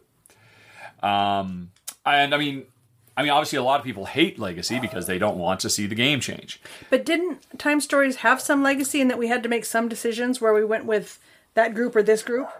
Yes, but nothing about the game fundamentally changed. Uh, it was still we made a choice. We were supposed to pull a card. I was supposed to have a card that said that I was basically. I won't say what, but effectively, I was kind of a possessed player, and, and at some point in the future, I knew that was going to come back and haunt us because of a choice I had made at one point. But still, we didn't destroy any cards. We just kept stuff aside. Yeah. Okay. And and that's as far as they took it for the most part. yeah. So the one place where we have found it backfires, and maybe Jen doesn't feel this way. Remember, we played Clank Acquisitions Incorporated, which was a legacy game, and it was the really funny one. Just like at Constant Jokes, it was the two-sided board. We we did the above ground and the below ground, and there was the other guild that we were racing against, and um, There's so many clanks. I'm trying to remember Yes. that particular one. Yeah, yeah, we played a bunch of clanks since that as well, so it's hard to remember. But the big thing about that was that one had tons of changes to the game that happened in the middle of play. They're like, okay, oh, look, you just got to that place, and we read this thing in the book, and oh, I have to put 20 stickers on the board now. And they're really big, hard stickers. Honey, you should come back in 20 minutes. This is going to take a while for me to unpack all this stuff and learn all these new rules that get spooled out in the middle of play. And honestly, I think it went too far. Now, maybe Jen didn't care, because that just meant she had to go off and make some tea. And she came back and I told her, okay, here's how the entire game has changed now. In the middle of the game. And by the way, you'd only done the you still have two more actions to do. Remember what was your train of thought? yeah. That and so that was a problem. It wasn't the end of the world, but I mean it could have been done better. But that's the only place I've seen it backfire. Okay. Um, let's see. Honey, what's your best or your worst trend in gaming today? Best and worst trends. Yep. You play a lot of games, you see those trends, but you promptly forget about them. I like the roll and rights. I think that's a trend that's that's All right, really you cool. that is the best trend. I enjoy that very much. All right. And the worst trend,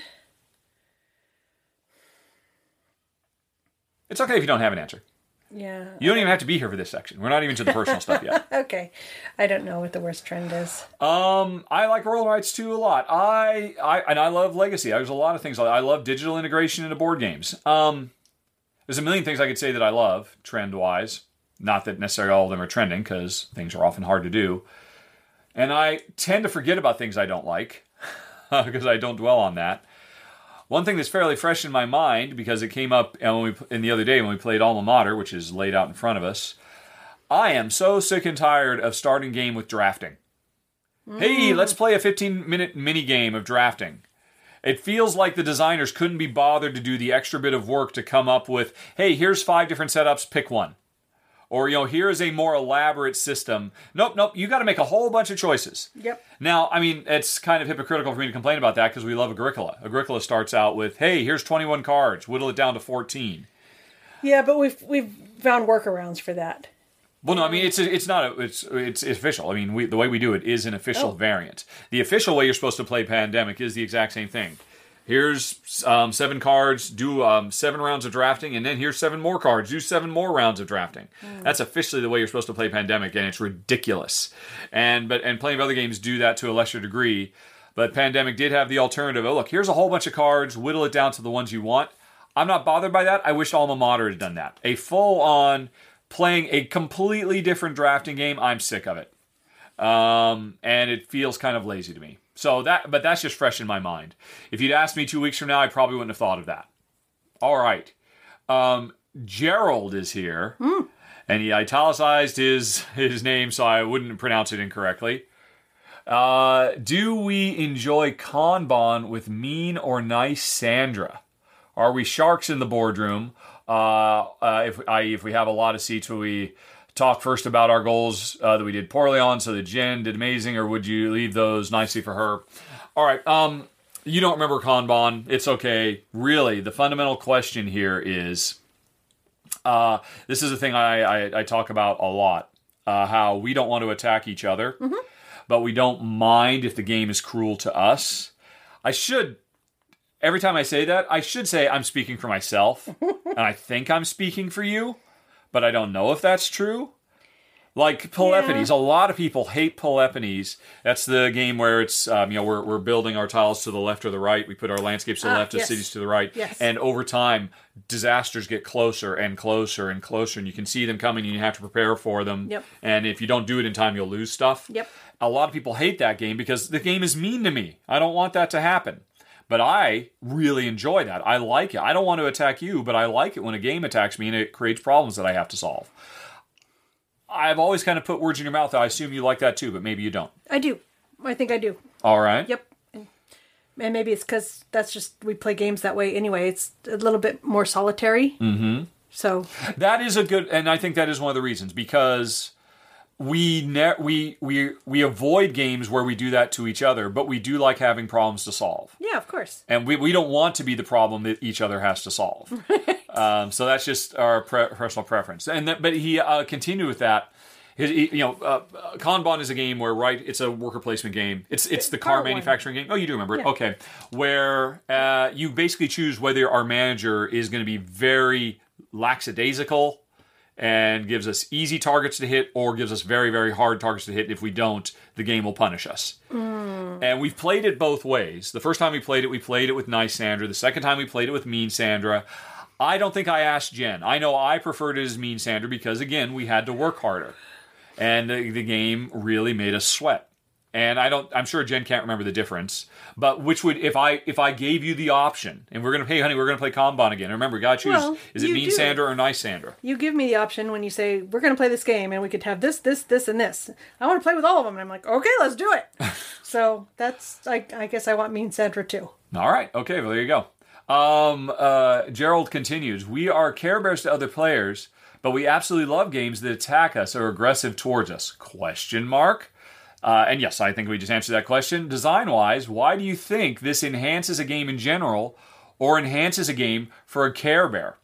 You know, examples Agricola pushes you on food. Uh, Troyes pushes with negative events and dice taken away from you. Nations has events and threat of war. Peloponnes has disasters. Dungeon Pets has pets that can escape or they're pooping and getting sick. Energy Empire has pollution we have to manage. Pandemic, Shadowrun, Gloomhaven, Black Angel, Forbidden Desert, Ellipse. Why are we drawn towards these? Design wise, why do we think this enhances the game? Why do we go for a game that's mean for us? And I think you hit on it because I didn't proffer you to say it. You said because we don't hit each other. Yeah, yeah. But obviously, we do want to have some problems to solve so that we feel like we've done something with ourselves. Yeah. Yeah. Yeah. Well, it's um like what we played Alubari the other day, which was a nice cup of tea. It was the remake of Snowdonia. Yes. And for the first few rounds, we're like, wow, this is really great. Look at all this amazing stuff we're doing. We're using the chai and we're getting all these double actions and, and we're just like, we're incredibly powerful. And we got about halfway through the game. We're like, oh my God, we're only halfway through this game? Yeah. And it's just going to keep going like this? It was almost like saccharine overload. It was it was just crazy, and we are like, oh, I just don't know if we can keep going. Uh, the game should be over by now. Yeah. And um, because it didn't push us, it didn't challenge us. It just kept giving and giving and giving. And I mean, I, th- I think you felt the same way. you didn't articulate. You just said, "Oh my God, we're only halfway through. Isn't it done by now? Look at everything I've done, Yeah. and we're gonna do more. This is crazy." Yeah. Well, I think it, I had I had done my couple of things that I'd set aside to do. Which was all you expected to do because you don't expect to get much done, quite frankly. Yep. Yeah. But why? Why do we find mean, we we've identified that we both agree? I was a bit nervous. This is why I put this question in. I was nervous Jen might say, "Actually, I've never really said, but it'd really be nice if the game stopped being so mean to us." Well, that's what I say that for co-op games. That's and Yes, yeah, are yeah, that's a really mean. weird, inconsistent thing. Yeah. If the meaner a co-op game is, the more you dislike it. The meaner a competitive game is, you don't seem to have a problem, Yep. or you respond to it. Maybe Can you identify that? Whereas me, I love a mean co-op. I love a game that just is brutal. I do not like Why? feeling like there's no chance. I need to feel like there's a then you know what she just articulated. She doesn't mind it um, when it's a competitive game because she knows she's going to win anyway. Because she's playing against me. no. I didn't. Say You just that. said it's because I know there's no chance. I don't want to go on. So if there was no chance you could win against me, Oh, well, I guess maybe that is it then. I didn't expect her to admit that so readily. Well, because we could both lose together in a mean co-op, right? Yes. So, and that's I find those overwhelming and not much fun. Yeah. But I, I guess maybe I just But you find it, you you I mean Peloponnes doesn't have to have those disasters. It could just be 100% about oh, just build our landscapes and get the stuff to build our cities and score points and increase our income and nothing ever gets in our way. yes. But I think like life, you got to have challenges in life, and you got to have stuff that you overcome, right? Or there, otherwise, Mm-hmm. Would you're just- suggest there is a competitive game that could be too punishing? I'm sure, there must be. I don't I can't think of one. I can't think of a time you have ever said, "Oh my god, this game just won't cut me a break."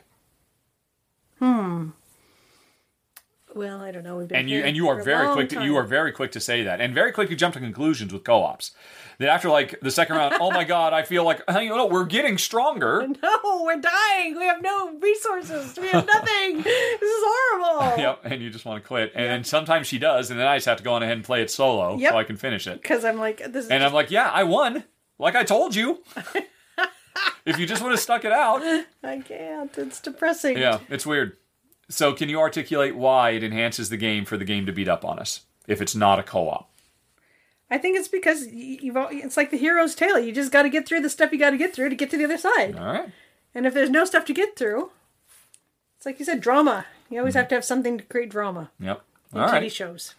Well, that, folks, was it for gaming related questions with Jen. And now, if you hold on, we'll be right back for the personal stuff. Unless you don't want to hear about any squishy personally things, uh, in which case, we'll just say goodbye right now. Hope you enjoyed the show. As always, questions, questions at raw.com. Have a very nice day. Talk to you later. So long. Bye bye. Bye bye.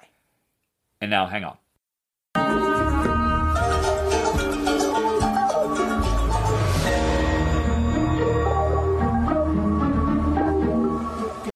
When you need mealtime inspiration, it's worth shopping Kroger, where you'll find over 30,000 mouthwatering choices that excite your inner foodie. And no matter what tasty choice you make, you'll enjoy our everyday low prices, plus extra ways to save, like digital coupons worth over $600 each week. You can also save up to $1 off per gallon at the pump with fuel points. More savings and more inspiring flavors make shopping Kroger worth it every time. Kroger, fresh for everyone. Fuel restrictions apply.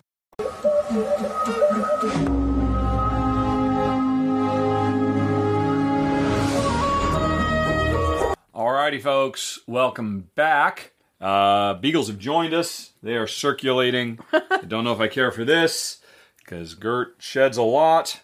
And he might not stay for long, but we'll see how all this goes. And Mark wonders, having listened to the live Q and A I did with Scott Alden, uh, I still need to listen to that. I can't believe it. I haven't I haven't done it yet. It's been like a month. I would assume you know most of it. Well, I know, but you said he asked you really good questions. He did, yeah, he did. It was So- very good. It was very good. Okay. Um, folks, if you want to hear this that Mark is talking about, just do a Google search for Rahdo um, Scott Alden questions. I don't know, something like that.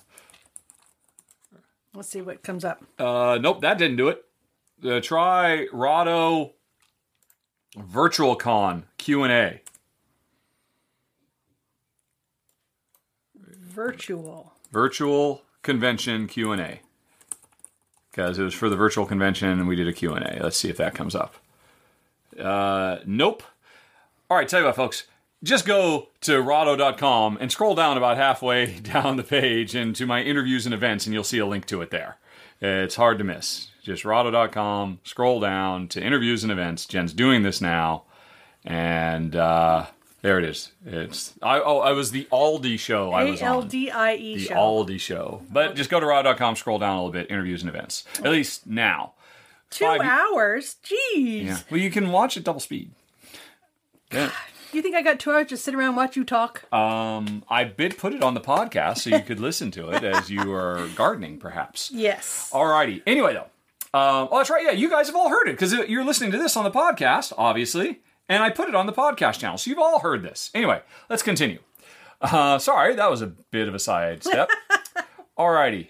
You appreciated my responses, uh, citing my Care Bear tendencies, and it prompted Mark the following question Am I an empath?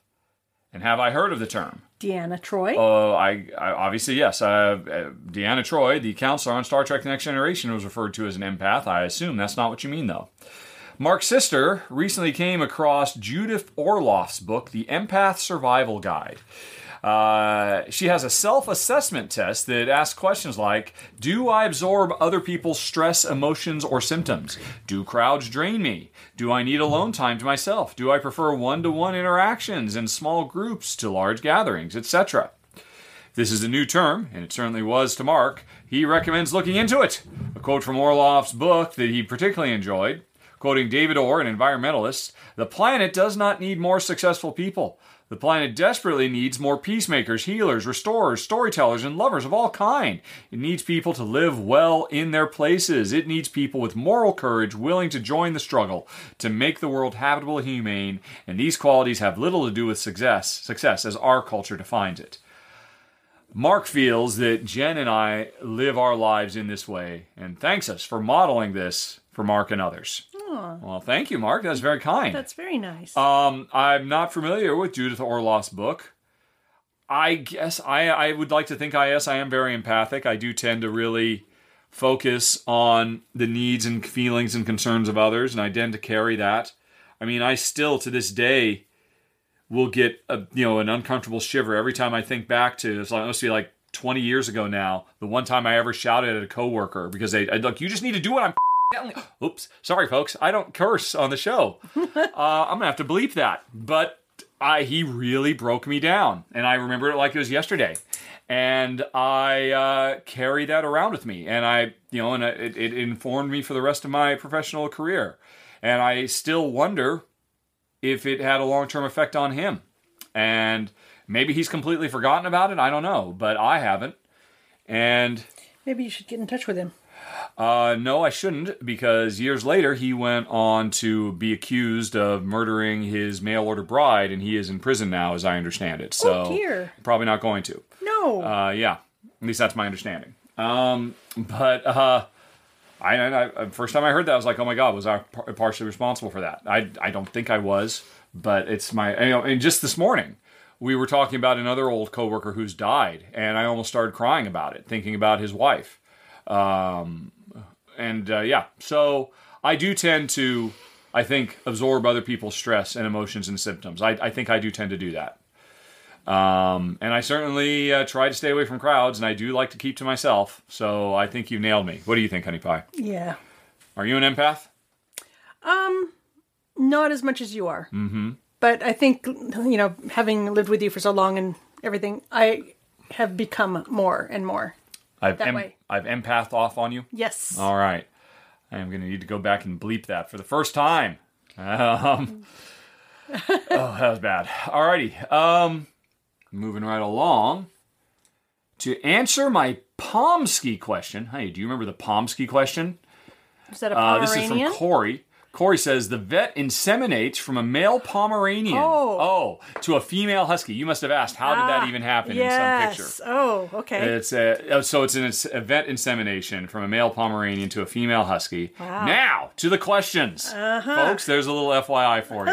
that was a little I don't know if I need to bleep that part out too. Pomsky. I, I, I remember sh- that this was an adorable dog. Yes. But let's just have a Anyway, look. while you're looking that up, Mm-hmm. It's an unwritten rule that a question must be asked when sending a dog pic to Jen. And there is, I don't see a dog pic. Oh, I guess this No, must have been remember follow done the up. Pomsky. Yep. Because then I said, how does that work? Yep. All right. Okay. What um, Corey was wondering is how emotional was it for us to kill our first chicken?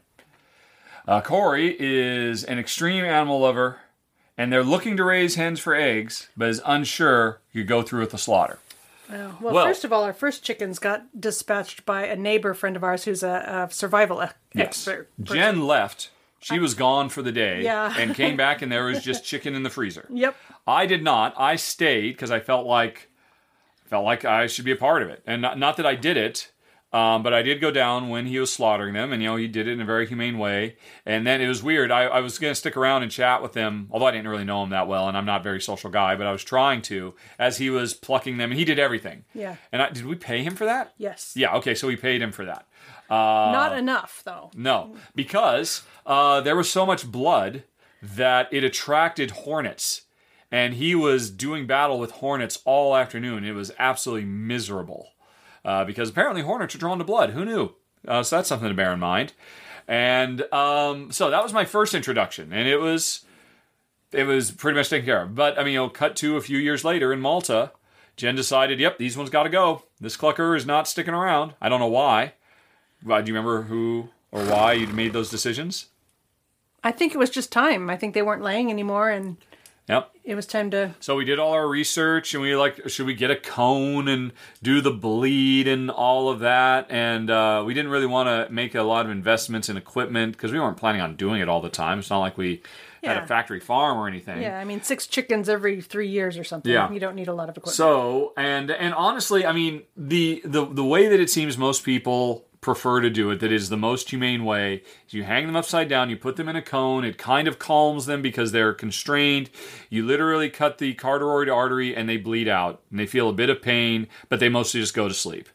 And honestly, I was terrified to approach it that way because I was afraid I would miss the artery. I mean, we looked, we had a hard time finding it, and we like, oh my god, this uh, we we don't want to prolong the suffering. And so ultimately, we decided we don't know if we could pull this off effectively, and we don't have anybody here to teach us how to do it. So let's just decapitate. And we figured that would probably be as quick and humane as we could do. And so we would take them one at a time.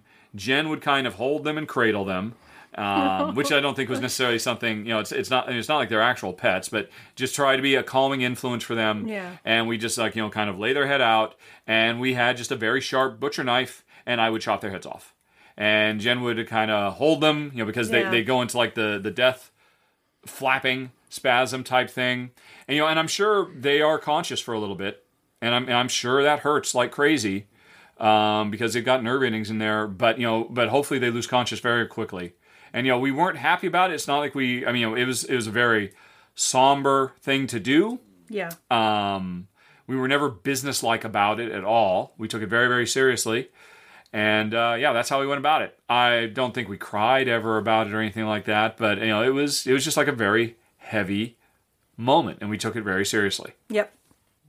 And then it's also a royal pain because Jen read up all, oh, you got to have the boiling hot scalding thing so you can put the body in immediately because that'll loosen up the feathers so they're easy to pluck.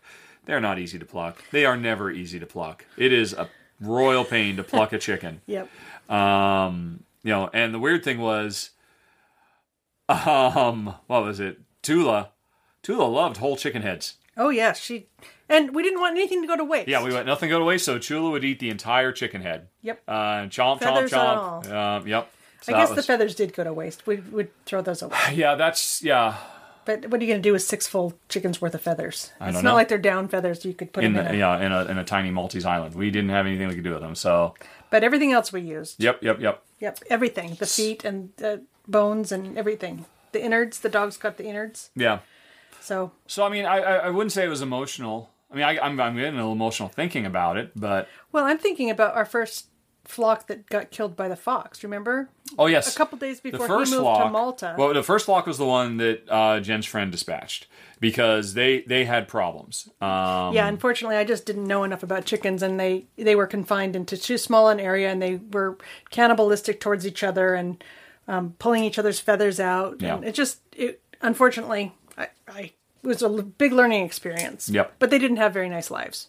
Yeah. I mean, not that we weren't trying, but it just Oh yeah, I tried everything. I tried getting them in little chicken blinders that are like little sun sunglasses that you put on their their beaks, and it it actually um, affixes into their nostrils so that they can't see what's in front of them, so they can't pick the chicken, peck the chicken in front of yeah, them. Yeah, because they were all pretty much bald. They were all pretty much eating each other. Yeah. I mean, it's not like they didn't have a lot of space, but Well, by the time we'd figured out what the problem was, they had tons of space. But Mm-hmm. of course, they'd spent six months in close quarters before then, and yeah, the pecking order became uh, a bit too aggressive. yeah. And uh, you, when you pull out feathers, you get there's a little bit of blood at the bottom of the feather, and so the chickens would eat the feathers, and they got a taste for blood for that. Yeah. So anyway, basically, yeah, we just decided Yeah, here's the other was side to gonna be a Jen's nice- chicken stories from last episode. Uh, we didn't go into the uh, the bloodthirsty cannibalistic side of uh, re- rearing chickens at home. that's Yeah, true. Yeah, Yeah. I mean that was the first flock though, and I didn't know any better. The second flock was a flock that we, you know, um, or no, yeah. So the second flock we got, and it was going much better. Yep. well, we And- had all the everything figured out from the first flock. Yep. And um, it was, again, it was another six, and we went out there one morning, and they'd all been wiped out by foxes. Yep. The fox had just come in and killed them all. Yeah. Um, so there was bodies all over the place, Yeah. and we ended up. And honestly, that them. was very emotional because That the was- really yeah. bad thing was the fox will go in and kill everything and take nothing. Yep. And so all of those chickens' lives were lost for nothing. I mean, I think that's one of the reasons we were able to reconcile what is, you know, at its heart, uh, you know, a really hard, terrible thing to do to take another thing's life, another creature's life. But we um, were able to justify it for ourselves because, like, I mean, even the head, uh, Gertrude or not Gertrude, D- Tula ate the entire head. So you know, and and they had a really good life uh, in the time they Oh, were with us, and they were with us for years. So yeah, that was really emotional. I mean, Jen was really devastated. Yeah, and we ended up. Remember, we, we packed up all of those chickens into carrier bags, basically grocery bags, and we took them across the river into the field and left them to be That hopefully foxes would find them and eat them at, at least, yeah, or whatever whatever creatures were out there that Yeah. needed food. instead of just throwing them away. Yeah, and we couldn't we couldn't And we weren't supposed to do that. That was totally breaking the law. Uh, I think you knew at the time, and I was totally unaware that we uh, I were. was. I, I don't think I knew the day we did it. I found out oh. fairly qu- closely afterwards that you're not supposed to do that. But Oh. yeah. Um, I mean, we could have just left them there for the fox to come back and get one at a time. But But I mean, there was no guarantee that was going to happen. no, Yeah. we could have uh, anyway. So it Did you ever see the fox? I did. You did. Oh, I, didn't did. realize that. Yep, Did you see the actual act, or was it already done by the time? it was all done. So you were the, the fox had slaughtered everybody. Was actually just eating one. I think he heard me coming and he was trying to get out of that um, pen, Uh-huh. the outside pen, Uh-huh. and because of the way the fence was, he just was having a hard time. He or she, probably a mama fox with pups back home. Possibly, Yeah. yeah. Just so he's kind of like climbing the walls trying to get out of the fencing. Uh huh. And did. and did eventually. Yeah. Yeah. And I thought about, you know, going up and getting a shovel and killing it or, you know, something like that. Oh my but gosh. I wasn't, you know, I just felt like we'd lost enough life and Well, yeah, it was, and it was our fault.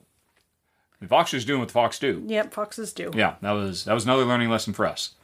Um, so that was really tough. But then we cut to Malta, and and we got I don't know we I don't know how many we slaughtered, probably a dozen or so over the years. Maybe not that many, I don't think quite that many. but I mean, I, it, it's not like it ever became second nature. No. but it was. I mean, I, I think we felt like we've given them a good life, and you know everything's going to go to good use. And I, I I know not everybody agrees, but this is kind of it's a it's a natural order kind of thing, and and we didn't have to kill the last batch because I gave them to the neighbor. that was great. I was like, oh, Yeah. here you go. Yeah. Lots of chickens. Well, you wouldn't know because they were still laying. Yeah. Yeah, they were still in, in prime. So yeah, that's kind of how it's been for us. And uh, so, and we haven't had to do it now for several years, but sooner or later we'll have to do it for these ones, or maybe we won't. I mean, we had to do it in Malta because We there there was nobody else to do it. But I'm sure there's someplace we Oh. could take them here, and they would do it for us. I'm positive in America you can find anything you need, 24 hours a day, seven Hmm. days a week. I wonder actually if we could just find places that want that will take chickens after they're through their prime and Yeah. let them be on their land. Maybe. Yeah, a farm. Uh, Yeah. Okay. There you go. There you go. But anyway, that that was our emotional journey with our chickens. That was the dark side of chicken rearing to offset Jen's previous uh, everything is awesome stories.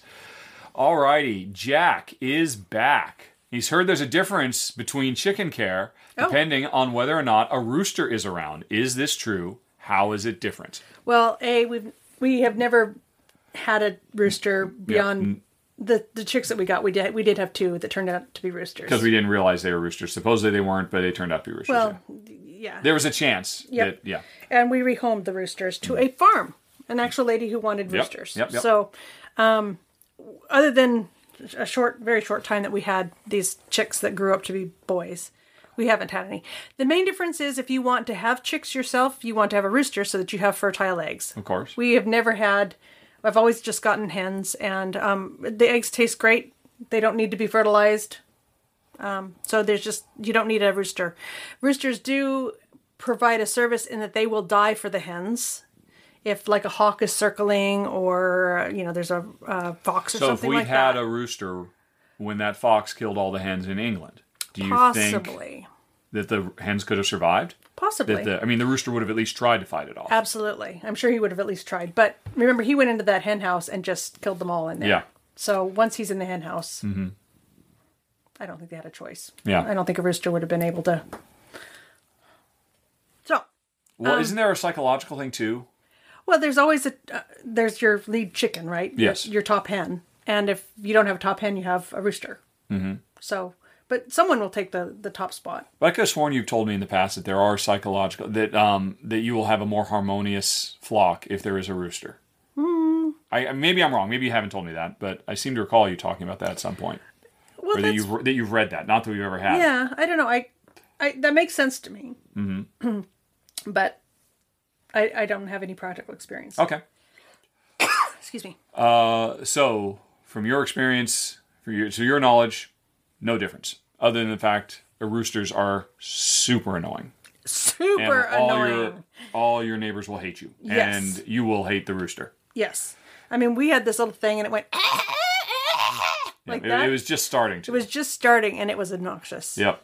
So we have some. We have neighbors who have roosters, but they're far enough away that you can sort of just hear it in the distance, Oh, and that's fine okay. with me. Uh, but not on the other side of the fence. No. Yeah, I mean, just the hens make enough noise as it is, quite frankly. Because I don't know what I don't know what kind of evolutionary advantage it bestows upon d- bestows upon hens to say, "Hey, you know, I just laid an egg. What I'm going to do? I'm going to spend the next half hour crowing as loud as I can to the entire neighborhood to let everybody know I just laid an egg." Yep. How is that a good thing? But and yet they all do it, and Yep. all our chickens. It's e, it's egg song, isn't that the term Yep. for it? It's the egg song. And it's just it. Why? It's just so dumb. That is the opposite of what you should do if you're in the wild. Yep. If you're going to lay an egg, you should be quiet about it. Yep, yeah. But no, chickens are not quiet about it at all. Our neighbors know as soon as we do if there are eggs out there. And so that's something to bear in mind if you have uh, crotchety neighbors. Yeah. Um, it's, it's not the same as roosters, but it is not quiet. Yeah. Uh, but, you know, it's for the most part, it's not a. No, It's not I an mean- obnoxious sound. hens in general are quiet creatures. They kind of do this little bok bok bok kind of a thing as they go about their day, and they talk to each other. Uh, but the egg song is bok bok bok bok Yeah. bok bok bok And bok. literally as loud as they can. Yep. Yeah. Um, but For that, an extended period of time. well, um, you said a half an hour. I don't think it's a half an hour. I think. I was kind of like combining all of them into. oh, okay. Well, if you've got ten chickens and Yeah. they each do it for three minutes, that's a half an hour of begawking. Yeah, it's very strange. Honey, what breeds of chicken do you have or have had? Ooh. Are they vastly different in the care they need? And if so, what would you recommend for a beginner? Well, I guess it must have been Jack who asked the question last month. I think it was, yeah. Okay.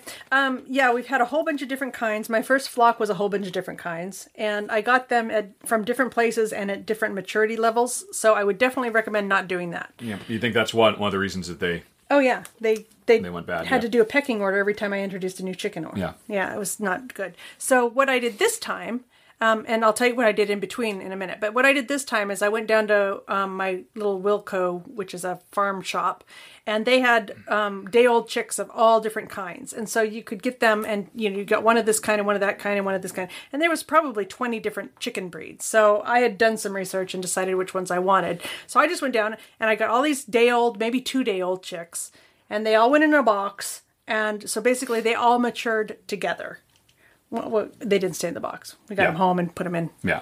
but um but but they've been with each other their entire lives so they got the pecking order figured out and it's much more harmonious than it was in the past Well, you said you did some research to decide breeds. yeah Which breeds did you choose and why?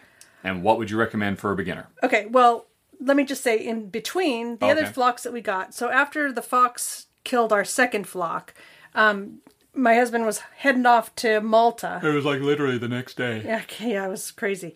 Um, so I actually in England they have something called the Welfare Hen Trust, and they rehome chickens from commercial operations because these chickens they only get a year maybe in a commercial operation and then either they're slaughtered or they're made into dog food or what have you um, but there's a the welfare hen trust and they will rehome them and so i got three of these production hens the red kind uh, from the welfare trust and they did great they were happy to live and um, laid eggs for us and even my tenant after i left and went to malta she kept on these hens and, and, and enjoyed them as well.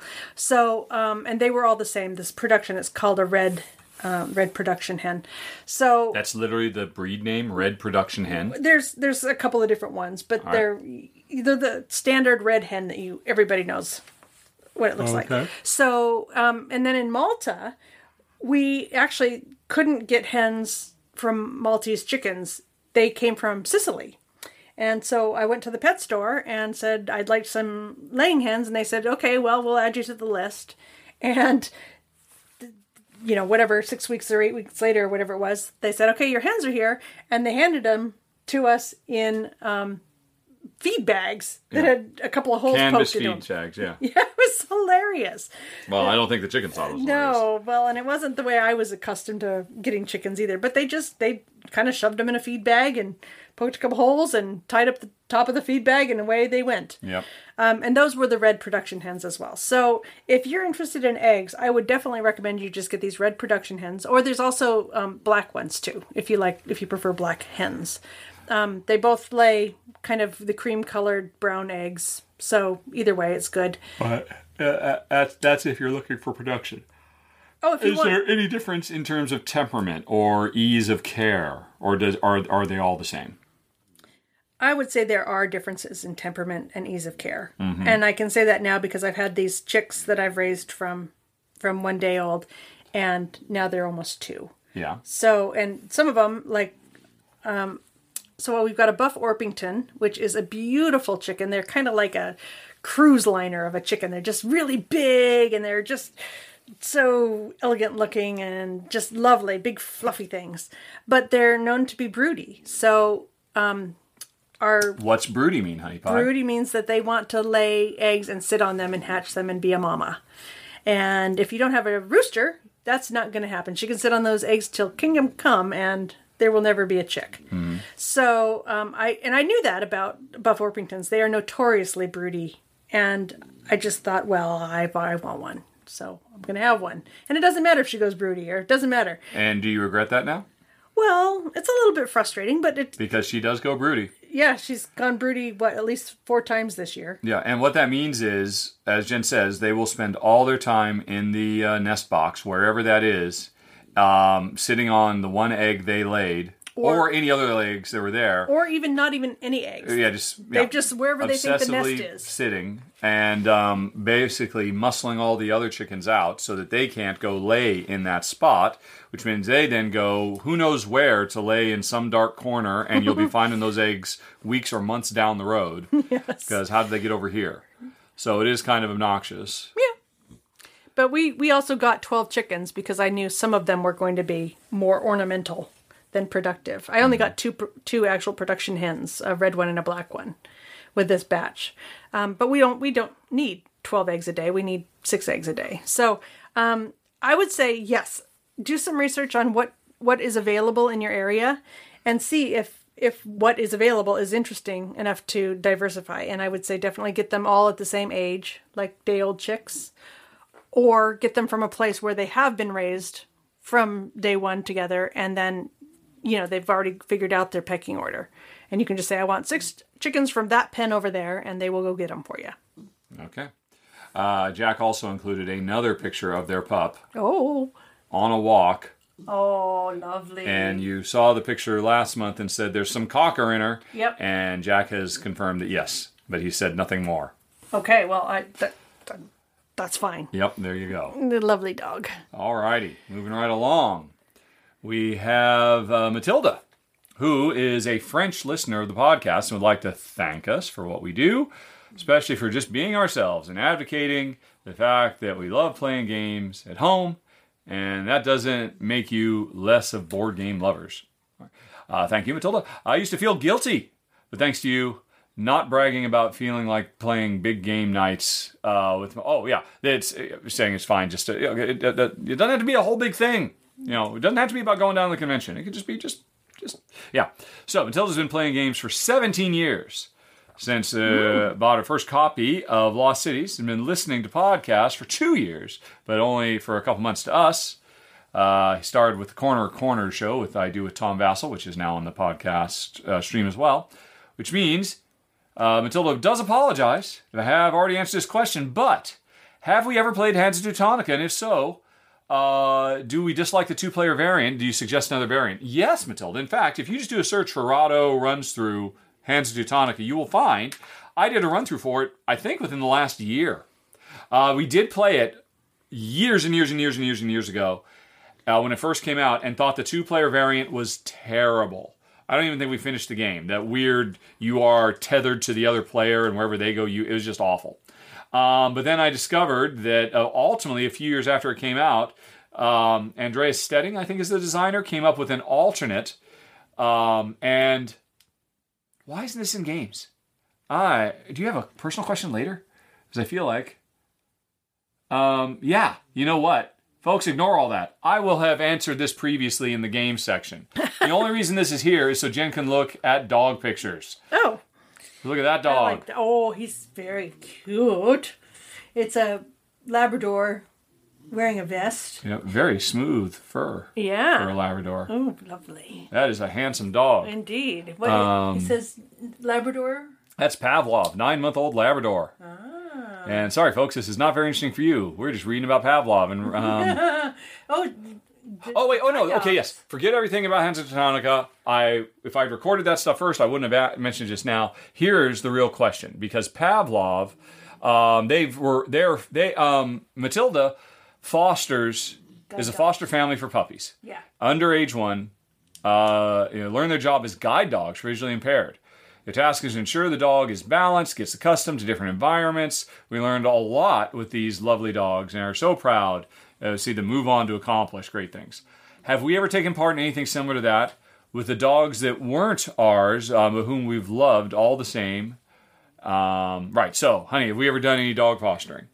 Only very temporary dog fostering. Mm-hmm. When we'd see a, a stray dog and we were holding on to him until the the authorities could take them, mm-hmm. kind of a thing. Yeah, nothing like what you're doing with up to a year of of caring for a dog, and then I don't know that I could release a dog. I, I was going to say, why don't we do that, honey pie? I love them. I love them too much. Uh-huh. I think I would have a really hard time not keeping a dog that I had spent a year with. Mm. And even even knowing that it was going on to a better purpose. Yeah, I don't know. There was that Disney Plus series that we watched, Yeah. which is uh, I don't know if you know about dogs. Matilda. I assume you have Disney Plus in France. They uh, Disney did a documentary series. I think it was six episodes long, where they trace the uh, these dogs. You know, they and spend a an episode or two with the families and all that. But then they continue and follow the dogs through all of their training, right up to the point where they get adopted by you know uh, sight impaired folks. It's a very good show. If you haven't seen it, you should definitely check it out because I'm sure you'd love to see how the story continues after they leave you. You Probably already know that story anyway, but it's cool to see firsthand. Yeah. So no, we've never done that. Would you do that, honey pie?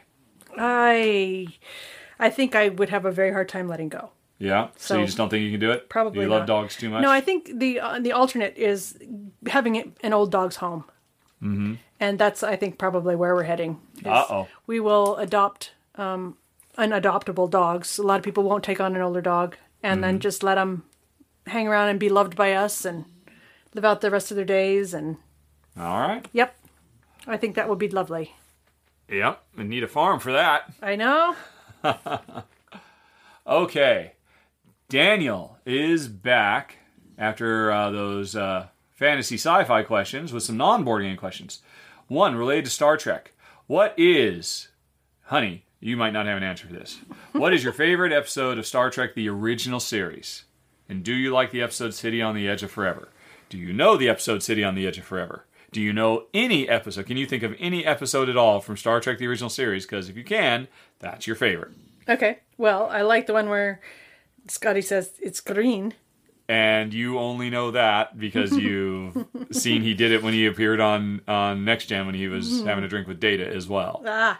Um, of course, I remember the Kirk one where he's fighting the uh, Tyrannosaurus Rex type The Gorn, guy. The Gorn. Yes. So you do you remember anything other than the fact that. that he was just fighting the Gorn?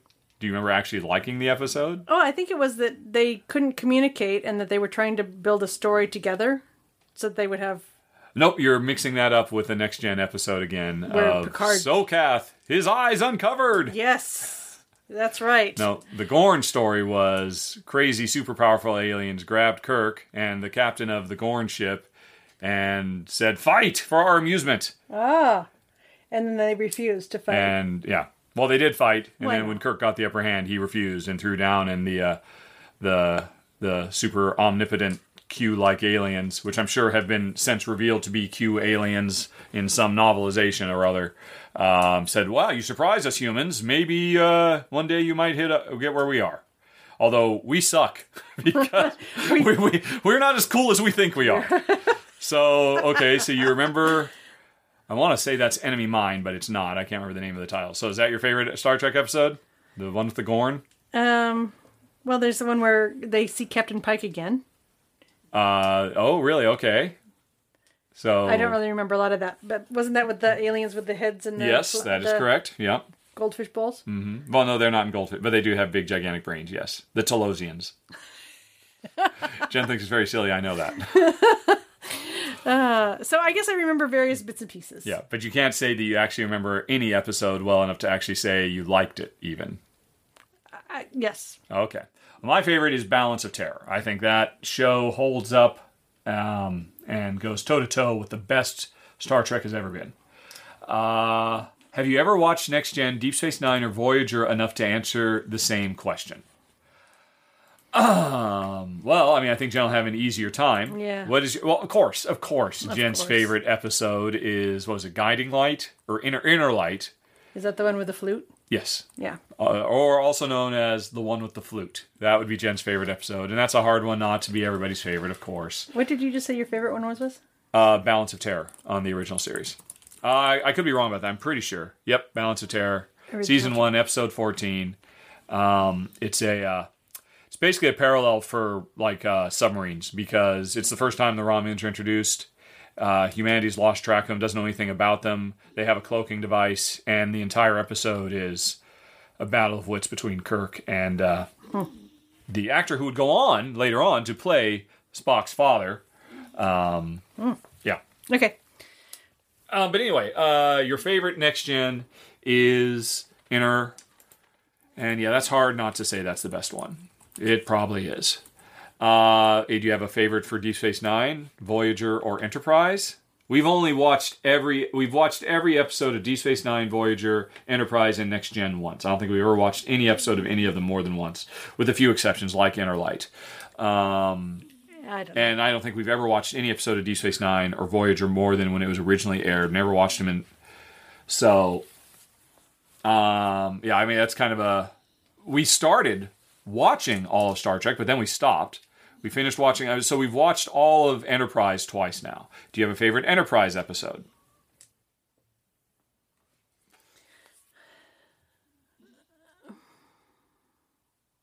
She's thinking. I I'm not very good at this kind Yeah, of thing. yeah, that's fine, it's fine, it's fine. I, you, Um, you know, the entire final season of Enterprise was amazing when they actually brought in real sci-fi writers, um, and they gave the show uh, running duties to Manny Coto, and they just radically transformed the entire show. But the entire Xindi arc was very, very cool too. So there's a lot of really good stuff. But I'll be honest, um, I don't think we were familiar enough to be able to point out any particular ones. So moving on to Star Wars, honey. Uh, Star Wars, sort of. Oh no, okay, this is in general. What is your favorite um, fictional magic system? and so, Fictional and he's magic? saying Star Wars sort of because the Force is basically magic. So, if you could think of you know different, you know, obviously Tolkien has a view of the way magic works, and the Force is a way that magic works. And do you have a favorite system for magic? See, I mean, because that can go really deep in the weeds. Because there's all, I mean, there's so much fantasy stuff out there, magic that's based on just a million different things. Magic that's based on gravity or hmm. or cosmological alignment, or magic that's based on you know consumable reagents. There's, I don't have a strong feeling about that at all, really. I don't think I do either. I, I don't think either Jen or I are um, well versed in uh, magic or even care about it enough, really. Um, right. So, in your opinion, Honey Pie, Yeah? do violent video games lead to real world aggression? There's been studies on them say that it doesn't. That's correct. So I It has been amply studied and proven repeatedly that there is no direct causal link. Here's what I do believe happens I believe that it is possible that repeated exposure does not lead to uh, an uptick of aggressive acts, but I personally, and I have nothing to back this up, believes that it can lead to a drop in empathy for um, that uh, you know a, a more ready and welcoming perspective on violence in real life. That someone who is exposed enough and gets comfortable enough with violence in video games is not is not does not treat violence in the real world with the same level of abhorrence as they might otherwise have. And I wouldn't say that's unique to video games. I would say that is probably true for um, any kind of violent imagery. Although video games, of course, let you participate and be titillated by it. So, I again, I have nothing to base that on, but I do believe that that is possible. Now, I do not believe that in any way, shape, or form leads to any sort of uptick of violence because I don't think it changes anyone's morality. I don't think anybody is is uh, convinced because of violent video games that violence is a is an acceptable thing to do. But I think people become more comfortable with violence in their society, in their you know, uh, and all of that. And I do think that's a problem, personally. Um, and I think I contributed that a little bit because I made one of the most hyper violent video games of its era. So, g- fair question. You have anything to say to that, Honey Pie? nope. All right. Then let's move on to Mike, who uh, just listened to the July podcast, would like to offer some counterpoints, wants to explain perspective because he lives in Adelaide, Australia, not in the middle of the boiling cauldron of America. His views are based on uh, an outside perspective. Uh, let's see. He says uh, we all believe that Trump is an idiot when it comes to social and communication skills, but his running of the finance of America and making it into a strong economy is built on a different is a different matter. We actually touched upon this ourselves when we looked at the exchange rate establishing our uh, between ourselves and New Zealand. Uh, the U.S. Uh, is want the U.S. dollar is wanted all over the world, and it's costing the rest of the world an arm and a leg to get them. Um, yes. However, it's not as simple as that. Uh, it is certainly true that Trump. Oh gosh darn it, we're doing politics.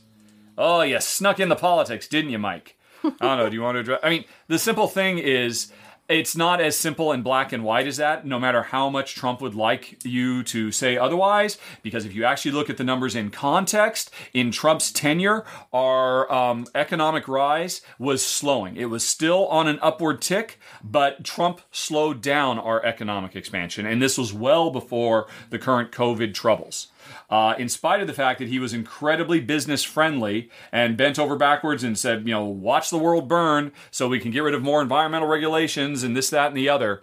Um, it did not lead. He, he was, our economy was literally slowing down in its growth compared to where it was in the final years of Obama. So he was coasting on what had been built before. Um, so anyway, but of course that's a very requires a deep dive, and you don't get that with just it just looks like oh my gosh everything's great. Um, disarming the police here in Australia, we've successfully done it. uh, the other way around and disarm the public. Yes, it's amazing. Uh, Australia is so ahead of the curve. Um, uh, rest on that.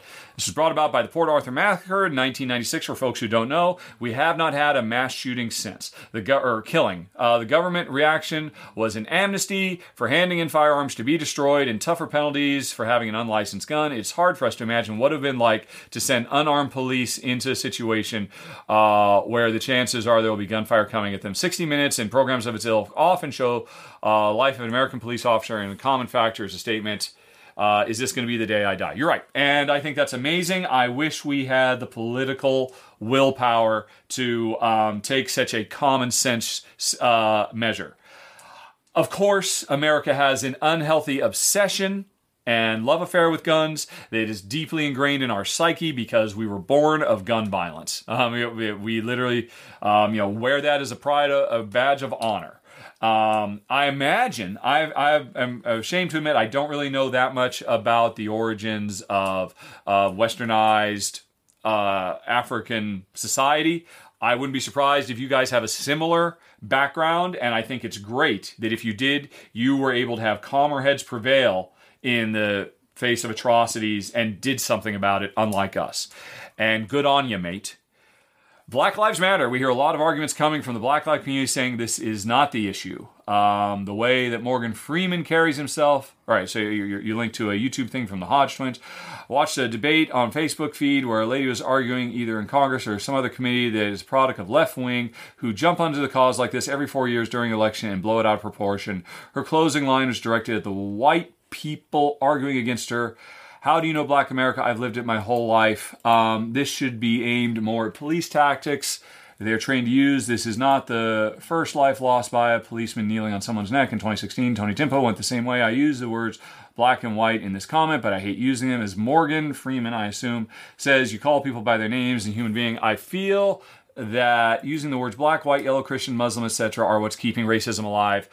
I disagree, Mike. Uh, go to blm.rahdo.com and I go into great deal why. Alrighty, so I didn't mind putting this out there because anybody who wants to argue with me about BLM, you don't need to send a question to questions at rahdo.com. Just go to uh, literally http colon slash slash blm.rahdo.com. I have put all my thoughts out in detail, and others have expanded on them at great length to, and in even more eloquent ways than I have. Uh, suffice to say, I agree with your sentiment, but I don't believe that is the actual practical on the boots reality. And that we're in a situation that requires something a bit more than just egalitarian. Um, I, I think in the same way, I, I think that's a bit overly simplistic considering the circumstances we're in. And again, blm.rahdo.com for more. Global warming. In the 70s, it was touted that we were heading for an ice age. In the 80s, it was the hole in the ozone layer, which is now closing. In the 90s, it was El Nino, uh, until they found out there's evidence of being happening for thousand years. 2000, global warming. 2010, climate change. I think I'm getting your point, Mike. Uh, we've not had enough accurate data to accurately predict what's going to happen to the Earth. Who cares, Mike? What's happening today?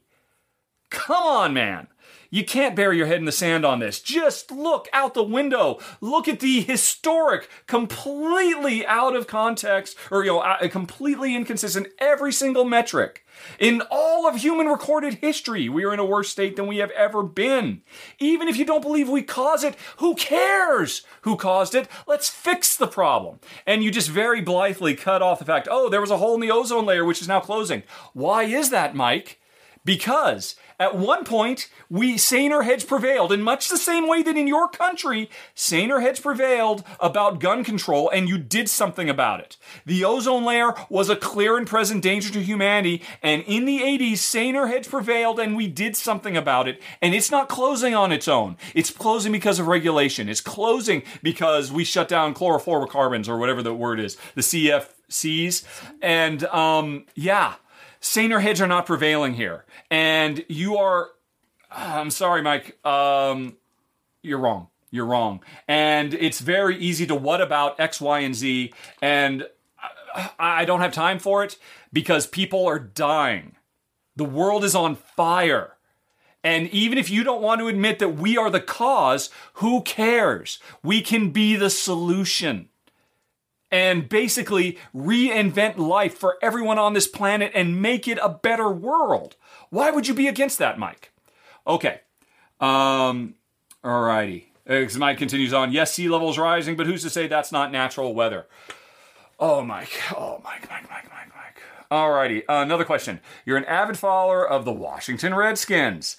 Mike, let me just stop you right there. Go to blm.rahdo.com. That's we'll just stop it right there. Uh, but thanks for writing, Mike. Okay. Um, yeah. Uh, yeah. This is why. Uh, anyway, uh, Mike. I agreed with you about Australian approach to gun control, and I believe that common sense approach could be applied to a lot more problems that uh, face us today. I think your country showed the world a better way, and I think that could be applied to things, and I hope more people can see it that way.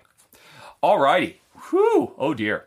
Alan says, have we watched the new Michael Moore produced documentary Planet of the Humans? It paints a pretty bleak picture of the green and sustainable energy movement, at least how it's currently being implemented. Uh, Alan, no, I have not watched it, but I read a lot about it, and it's an incredibly problematic documentary. Uh, very, very easily debunked. You and um, you know, not debunked by far out wackos, debunked by um, you know, basically the majority of scientists in the world. And here's the problem: I used to love Michael Moore, and I still love Michael Moore, and I think his heart is in the right place. But ever since we saw his documentary about the healthcare system, and um, he pointed to the Britain healthcare system, which we had at that point very in depth, firsthand knowledge of because we lived in England for almost a decade.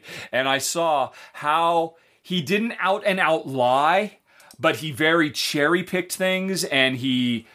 He basically um, it, it, basically puts everything he says and does in his documentaries. He is very quick to cherry pick and um, accentuate uh, to make a point that is not necessarily supported when you look at the greater context of everything. I think he's a great person. I think his methods are not always the best, unfortunately.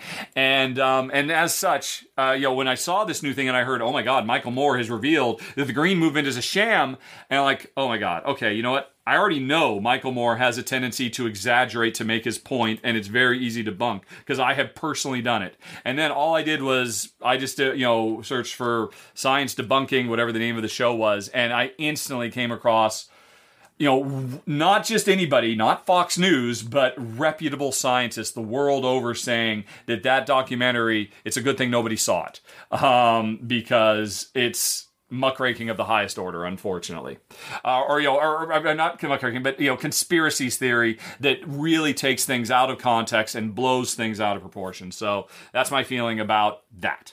Um, and like I said, in part because of my personal experience having seen the lengths he is willing to go to as a documentarian. Documentarian. Okay, Ben. Hopefully, he doesn't have any politics questions. Alrighty was wondering if we've seen the show Dark on Netflix. Have we seen so? What do you think of it? No, haven't seen it. Jen would have zero interest in it. I started watching the first episode and it was really slow paced, and I think I fell asleep because I was watching it late at night. I just never got back around to it. So, unfortunately, I mean, I've heard nothing but great things. Nothing but great things. And so it's kind of on my back burner, but there are so many shows to watch, I just never circle back around to it. If not, uh, which I have not been. Uh, if we enjoy mind melting TV shows that really make us think, we have to check it out. It's a German TV show, dubs or subtitles, whichever you prefer. Does some crazy new things with time travel and also has a strong focus on characters. Uh, it's a lot to keep uh, track of in the beginning, but it's well worth sticking to. Uh, I just finished the final season and only start and, and only started the show a couple months ago. It's been my top favorite. It's one of my top shows of all time. If you'd make the time to watch it, I'm curious your thoughts. It's on my list, man. There's too much good stuff. Unfortunately, I do not think Jen will enjoy it. There's lots of heavy themes. Uh, it seemed like something that I might enjoy. We don't normally ask or recommend shows. There's so many of them, but I think this one is worth checking out. So Ben is using my platform to inform everybody out there that The Dark. My answer to your question is no, I haven't seen it. It's on my list. You bumped it up a couple of ticks, Ben. Well done, sir. All righty. But season two of Umbrella Academy just oh, what to do? Alrighty. Um, next up, Donna says, After Grant Imahara's death on July 13, uh, she read that he had played Sulu in the series Star Trek Continues. Found the entire uh, series of 11 episodes, a continuation of Star Trek the original series, on YouTube and loved it. Question Have I seen the series Star Trek Continues? Yes, I did. And I loved it. It's fantastic. There's actually two big ones Star Trek Continues and Star Trek. I think it was like ongoing voyages or new voyages or something like that. Uh, they were basically done roughly the same time independently of each other. I think Harkolkic, maybe they actually had a crossover with some of the actors because they were both aware and they both just lovingly recreated everything, the sets, the costumes, and just continued telling the ongoing stories. And they were all amazing and I loved all of them and I've seen all of them.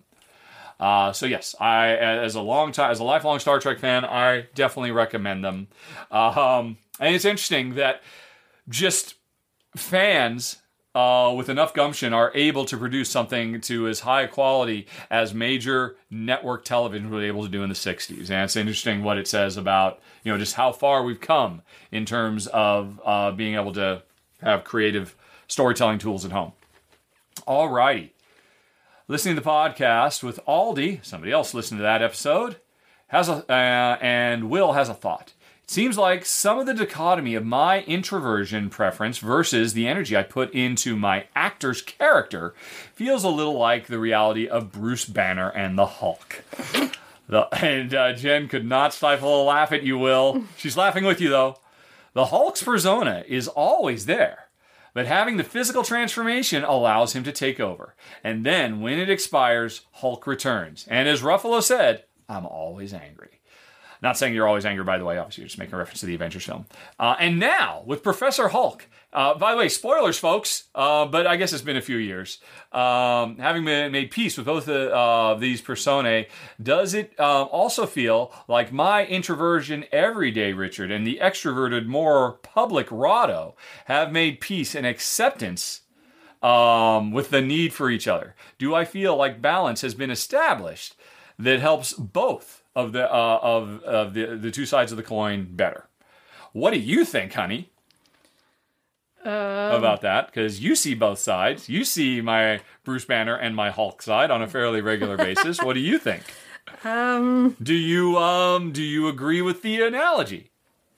not really. Do you you're, you're saying there is no Rahdo persona and there's just me? Yeah, but the Hulk is Well, no, I mean obviously he's not saying I'm a violent, you know, rage machine, but just rather the you know the the dichotomy, the, the relationship between two uh, uh, uh, a fractured persona, the two sides need each other, and you know, and all that kind of stuff.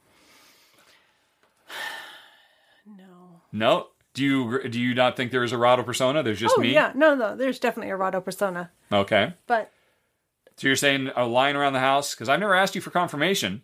uh, are you saying I'm a different person when I'm on camera, or would you say? Would you say I'm a different person right now? Because I'm kind of sort of on camera. I'm effectively on camera. yeah. camera. I don't know. I I think of you as one person, and you just have different strengths that you employ at different times. I guess. Uh huh. So, I don't think that has to be a, like a schizophrenic thing. No, I, no one's saying otherwise, but Okay. but. So you, it's just sometimes I'm up and sometimes I'm down. Yeah. Okay. And not down in a depressed way, but just down. Lo- sometimes I'm high energy, sometimes I'm low There energy. There you go. Yes. That's and from your perspective, that's it. So you have not delved into the psyche where I was like, actually, well, no, it's it's, it's more than high energy. I mean, I, I'm I'm I'm I'm acting, acting.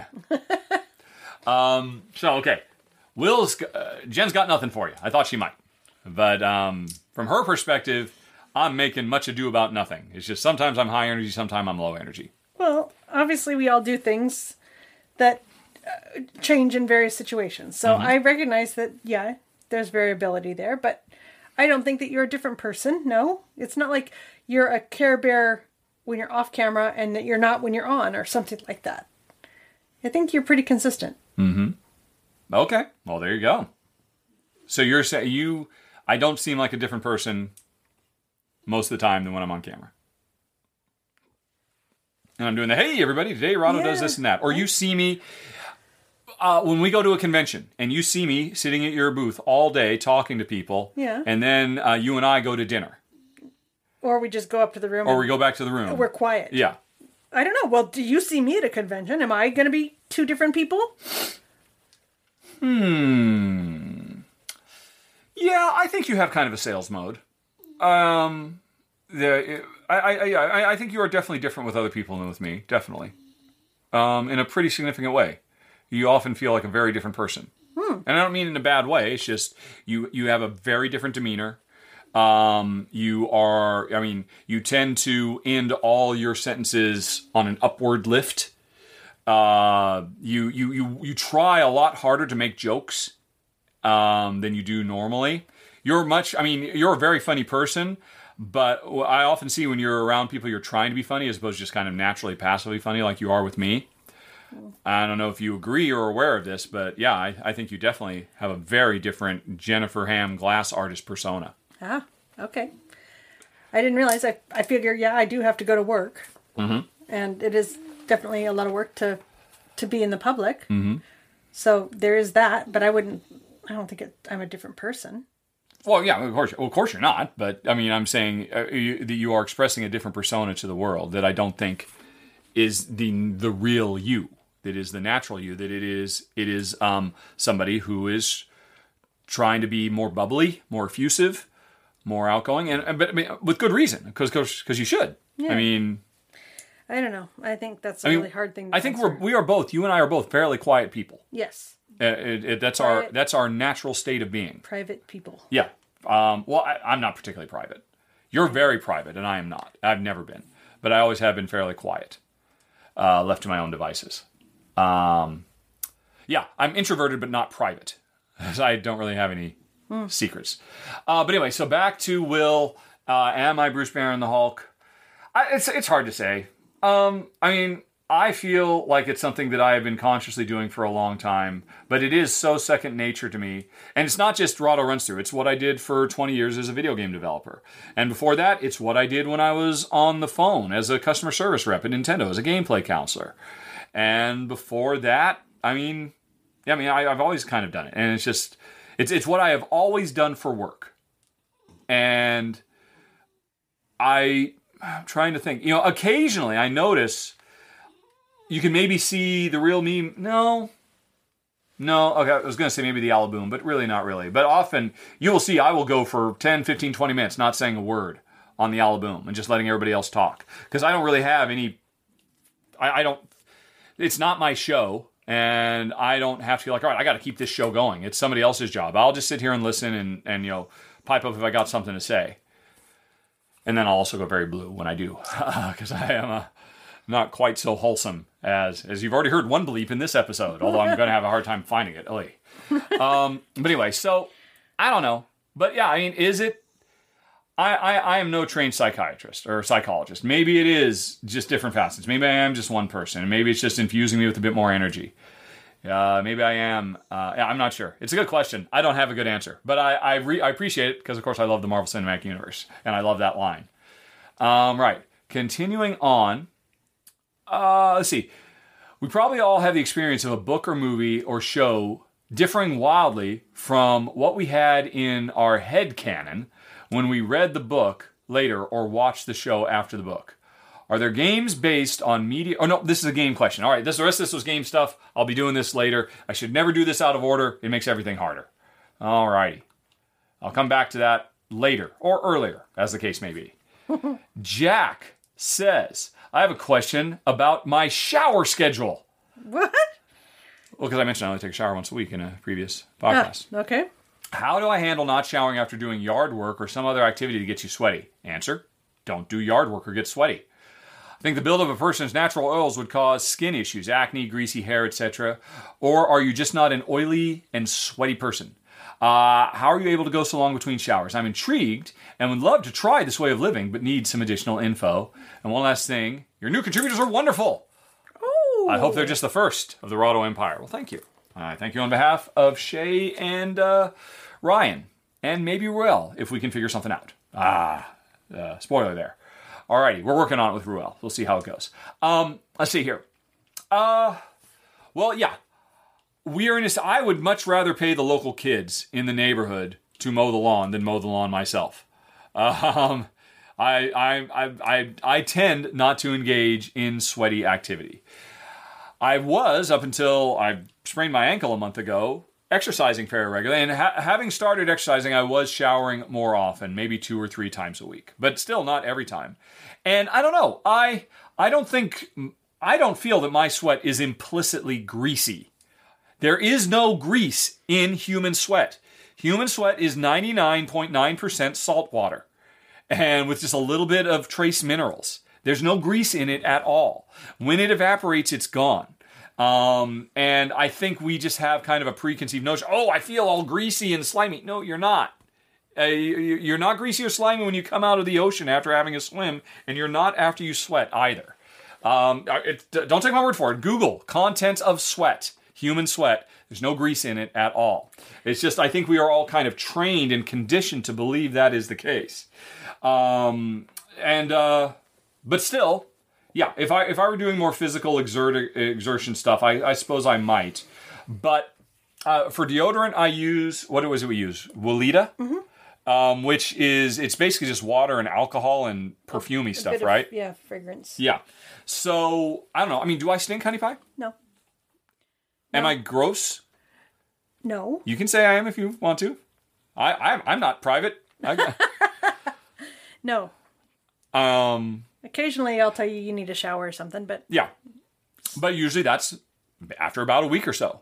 And normally my clock is okay. Yeah, this uh, facial fuzz is getting a little long. Need to have a shave and a shower. Um, but yeah, I mean, I think maybe people feel greasy. I mean, because what that does happen, you get clammy, and that's different than actual greasy, but it can kind of feel the same. You know, I mean, you just if you, if you feel moist or damp, that is very very easy to equate to. Oh, I'm all greasy and slimy and disgusting. No, you, you just have a film of of of moisture on your body. Just give it an hour. It will dry up. It will be gone. There will be nothing other than maybe some bacterial residue that um, got to have a heyday when, when things got a bit moister under your arms or no, what have you. because you also have a coating of salt on you. Then once the water evaporates, There is so little salt in our sweat. It is so. I mean, do a search, honey pie. It's it's almost not, there's almost it's it's it's so little. It's nowhere close to the salt you have coming out of the ocean, which is actually a fairly high concentration of salt hmm. relative. Our human sweat, it, I- like I said, I believe most people have just literally been brainwashed their entire lives, so where you feel they're a certain way. Now, I don't know what prompted me. I honestly, I think it was more just kind of out of necessity because I just didn't have time to shower. I mean, for years and years and years, most of my life, I showered every day like clockwork. But, you know, just getting to the point where I was in the video game industry and I would have to go for days without ever even going home and just sleeping on the floor. Um, and right, and that was when we were in England and working at Lionhead on on Fable. And around that time, I saw, we saw. Do you do you remember seeing this? I could have sworn the narrator of the documentary was Stephen Fry, and it was specifically about not showering, and, and I, mostly remember being about hair. That your hair, uh, it's terrible for our hair to be showering and, and shampoo. Yeah. We have to use conditioner because we're destroying our hair, but we should just leave our hair alone in the first place. That um, I mean, is my hair greasy right now? no.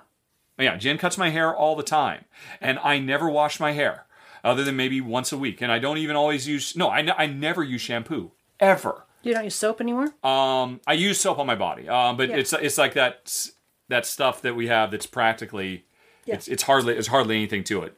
Uh, it's just it's just basically some oils um, and a little bit of perfume in it as well. Um, so, but I never shampoo my hair. My hair is not greasy.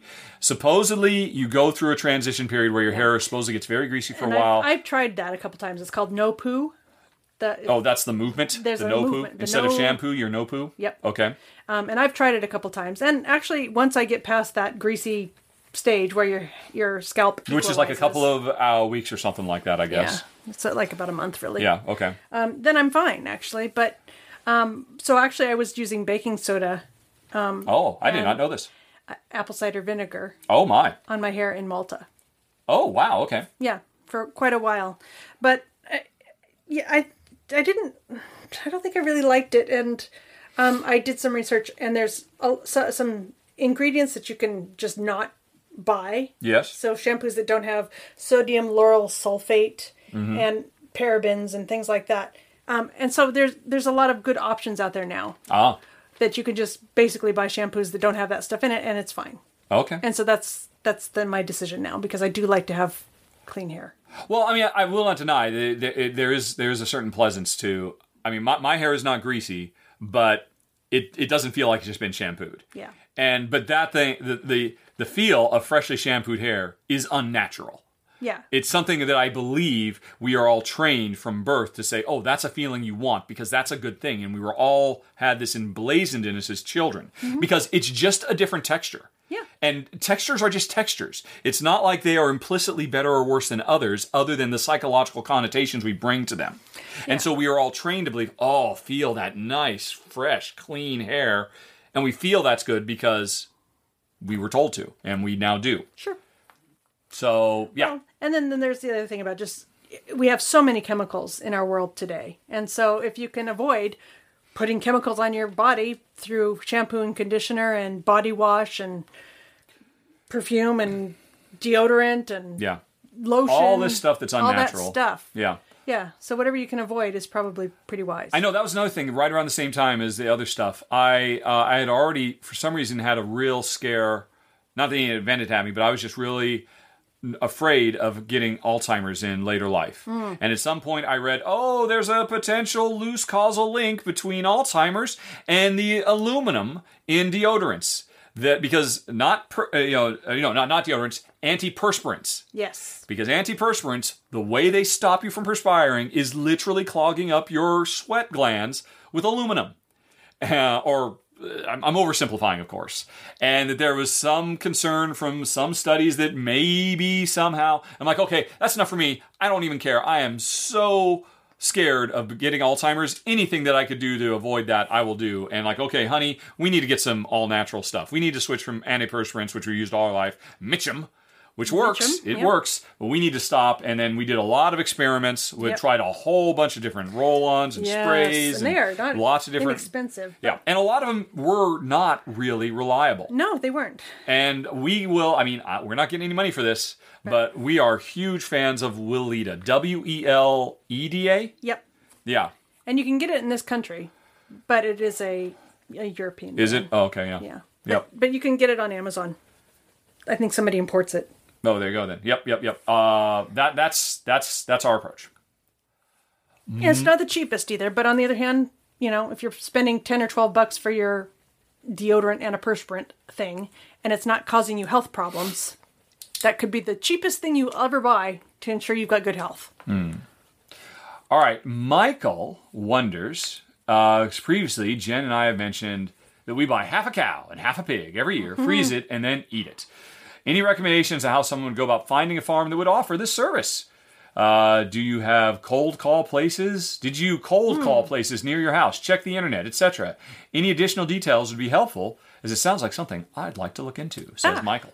Well, I think what we did was when we got to our area where we live right now Yep. is um, we started looking at CSA opportunities, and that's um, what does it stand for? Consumer. I don't know. I can't remember. Anyway, it's it's it's direct. It's farm to consumer direct interactions. CSA, and so we just looked around at the farms that were So doing So wait, you just do a Google search for CSA farm near me? Yeah, he's doing it. Let's I'm what literally comes up. Googling CSA farms near me. That takes me to barn to door. Increased CSA signups and sales. Community supported agriculture is surging amid, you know, Community supported agriculture. community CSA. All right, community supported agriculture. All righty. Yep. So basically, um, and most of it is people who are, you know, farming w- with vegetables and berries and trees, apple trees and things like that. But they also might also have animals, or there might be particular, like the place that we get our um, cow and pig from. They are particularly. Although livestock. apparently we're changing this year. we are going to have two lambs instead of half a cow. Yep. Yep. Two full lambs or two half lambs? Two full lambs. All right, because that'd be one lamb if it were two half lambs. Yes, exactly. I can do math. Yep. Two So- full lambs so that's how and you- still a half a pig. Yes. right. In fact, I just was in touch with the um, farm today about what how I want my my pig cut okay. up. Mm-hmm. So, yeah, um, yeah. So that's that is how I would start. And Well, you one of the things we did after we got settled down here, you there was one day when we spent all day and we went to like three Oh, or yeah. four different farms and had tours. yeah, and Right. that that this community supported agriculture will they will have farm days where you can come out and you can see how they raise their animals and you know the state of their gardens and all this kind of stuff. Yeah. It was fascinating. I thought it was really good. Yep. And there were samples. Good stuff. Yep. Yeah. Um, so apparently Google CSA. And that might get you going on that. Yep. And Facebook as well had a whole bunch of things similar.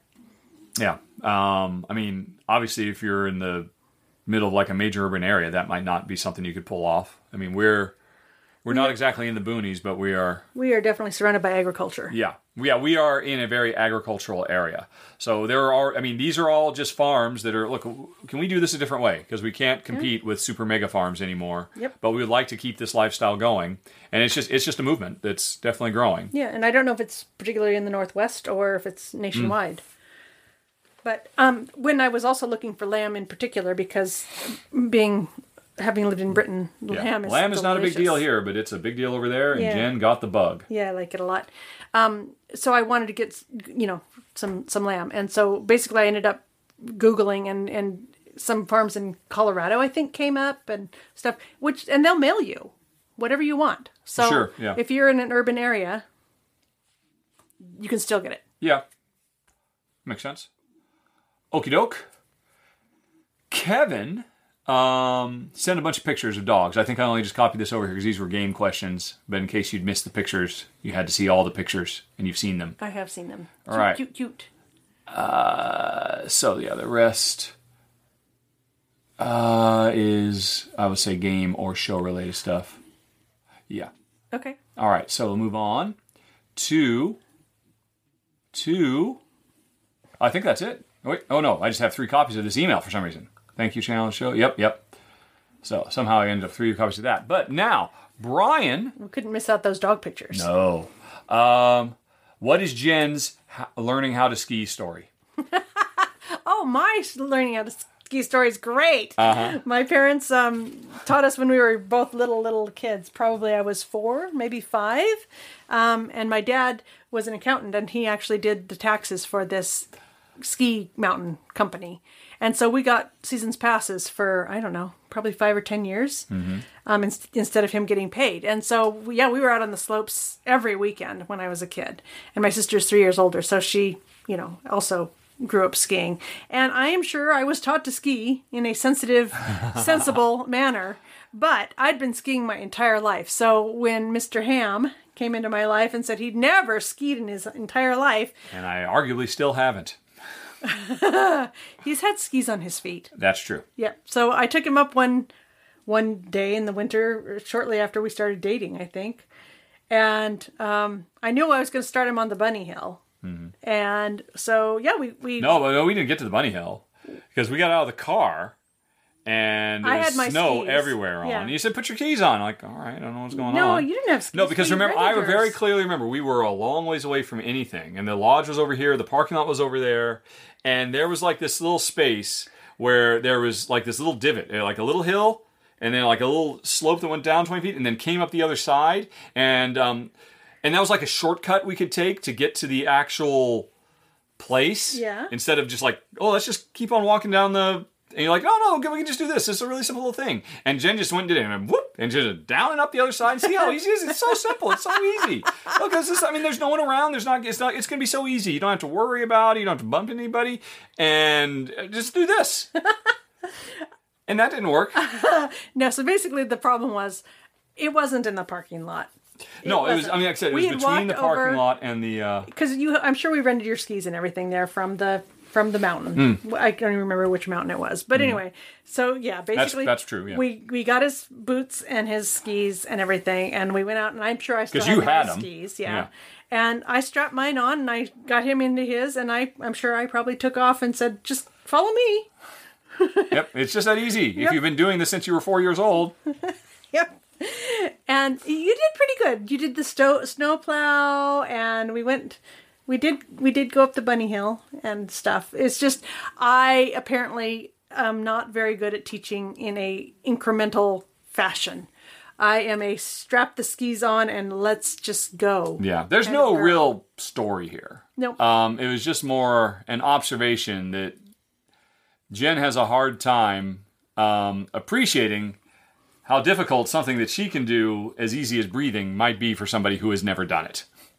And um, Fair enough. and might push somebody into a situation that they weren't quite ready for because they assumed it'd be fine. It wasn't like we were going down di- black diamond paths. Or No, like I said, it, I, I, um, the main thing I remember from that day was just that we were there was some little off. It was like a shortcut or something, Hmm. and you're like, "Look, see, boom!" And you just say you know, like, and then you came right, but see, it's so easy. It's all you gotta do. Just just do this. Just point your in the direction and go.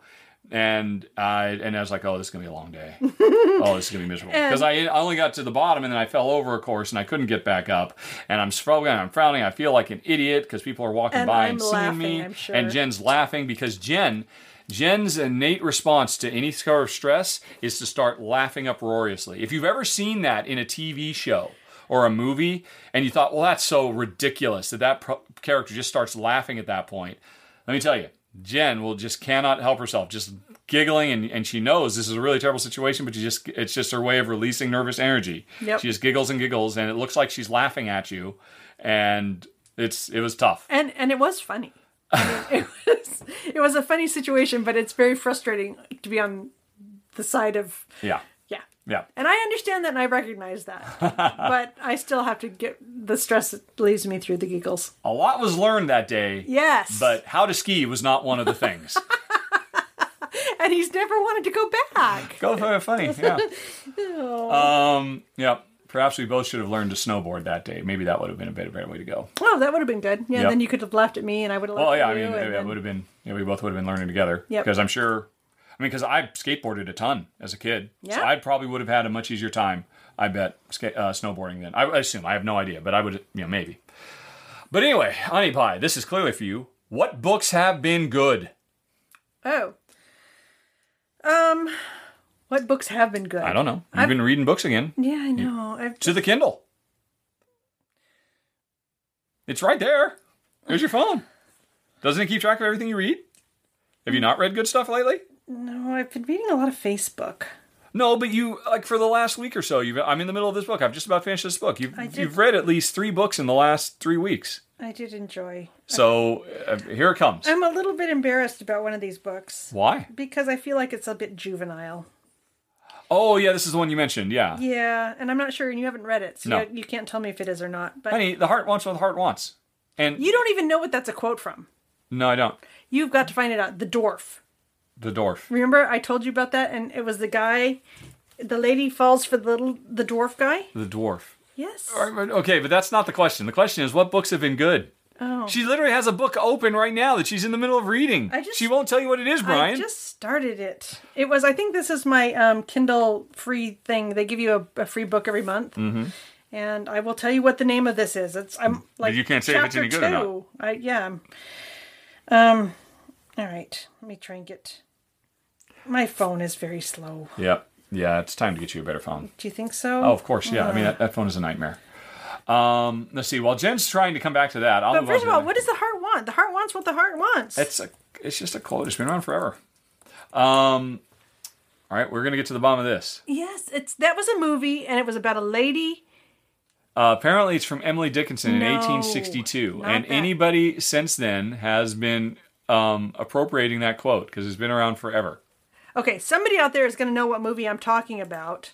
It had a dwarf in it, and it was a lady who fell in love with the dwarf. Okay. I don't. It says Selena Gomez. Uh, yes, because she sang a song called "The Heart What's on the Heart Wants" because it's a quote by Emily Dickinson, and everybody in the universe has been saying. And yes, I'm sure it was said in a movie with a lady and a dwarf. I If anybody knows what I'm talking I- about, could you help me? all right. Um, Because he doesn't believe me. but Normally, in the he can. What books have you been reading? All right. I will, uh, Boy, you're right. This is slow. I know. Look at all these books. Okay, so the one that I'm not sure about that I want to. But you enjoyed it. But I enjoyed it, and actually, it was very helpful. and you're me. not you're and you're not embarrassed about enjoying Harry Potter books. I don't know why you'd be embarrassed about enjoying this. I mean, Harry Potter books are juvenile, honey. They, there's a reason they're called young adult fiction, but it it's it doesn't mean they're not well done and full of important messages and this and that and the other. Okay. Well, it's, so what is the book? It's called In an Instant. In an instant. Yep, by Suzanne Redfearn. F E A R N E. Jen sorry, highly no E. recommends In an Instant No, I by don't highly Suzanne recommend Redfearn. it. I don't highly recommend. it. I enjoyed it, and I thought it was very interesting, Mm-hmm. and it has helped me. Okay. So I think that's good. Do you want to say with what? Well, I was going to leave it for my quote at the end of the thing. Oh, okay. Yeah, okay. Well, then we'll come back to that. So, Okay, so- there's a sneak peek for Jen's uh, words of wisdom, which is coming. Yes. Um, I, I've got The Man of Legends by Kenneth Johnson, it looks like. Yeah, Johnson. That I remember that being a good book. Um, I enjoyed Year of Wonder by Geraldine Brooks. Okay. That's something I read a while ago, though. Um, That's three. That's good. okay, fine. Three books. You got three books, Brian. Get back to us. Alrighty. Next question, Honey Pie.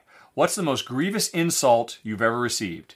And why did you consider it an insult? Oh, well, the easy one is that I was voted most likely to stay in my hometown Oh, yes. by that, the yeah. people I went to high school. In your senior year for your Yeah. For folks who don't know, in America anyway, you get yearbooks. Every year you're in high school and you're supposed to, and everybody votes in your senior year who's most likely to stay, who is the funniest, who is the class clown, who is most likely to succeed. And Jen got most likely never to leave tiny little middle of nowhere town in eastern Washington. Yep. And Jen said, Oh, none of you people know me. Yep. And you were the on the first bus out of town as soon as you could. much I could. I, yep. I was leaving. I already knew I was leaving. There was no way I was staying. yeah. Um, so I don't think that's an insult. I just think that that's a bit sad that, you know, you spend all these years with people and n- none of them really know you. Hmm. So, That's a good one though. yeah. I was voted most talkative. Well, ironically. At that point, you might have been. Uh, well, yes, because I was I was obligated to because of uh, social expectations. Um, I am I am having a hard time thinking of a. Can you think of a? Did I've ever complained about? Uh, well, you said that you were. I'm really insulted that Asmodee didn't send me a copy of Pandemic Legacy Zero. I'm really, I have to work very hard not to be very angry about that. What Uh, about there was just recently where there was a new term that you discovered that was um, Sea lining? sea lioning. Yeah, but I wasn't insulted. I, I, took- I took that on board. and It's like, yes, I, I see. I, that, yep, that is. I, I was being problematic, and I didn't realize it. And thank you very much for pointing it out. So, I mean, other people, some people might have been insulted. I was like, oh, is that the way you feel? Oh, let me look into that. That's.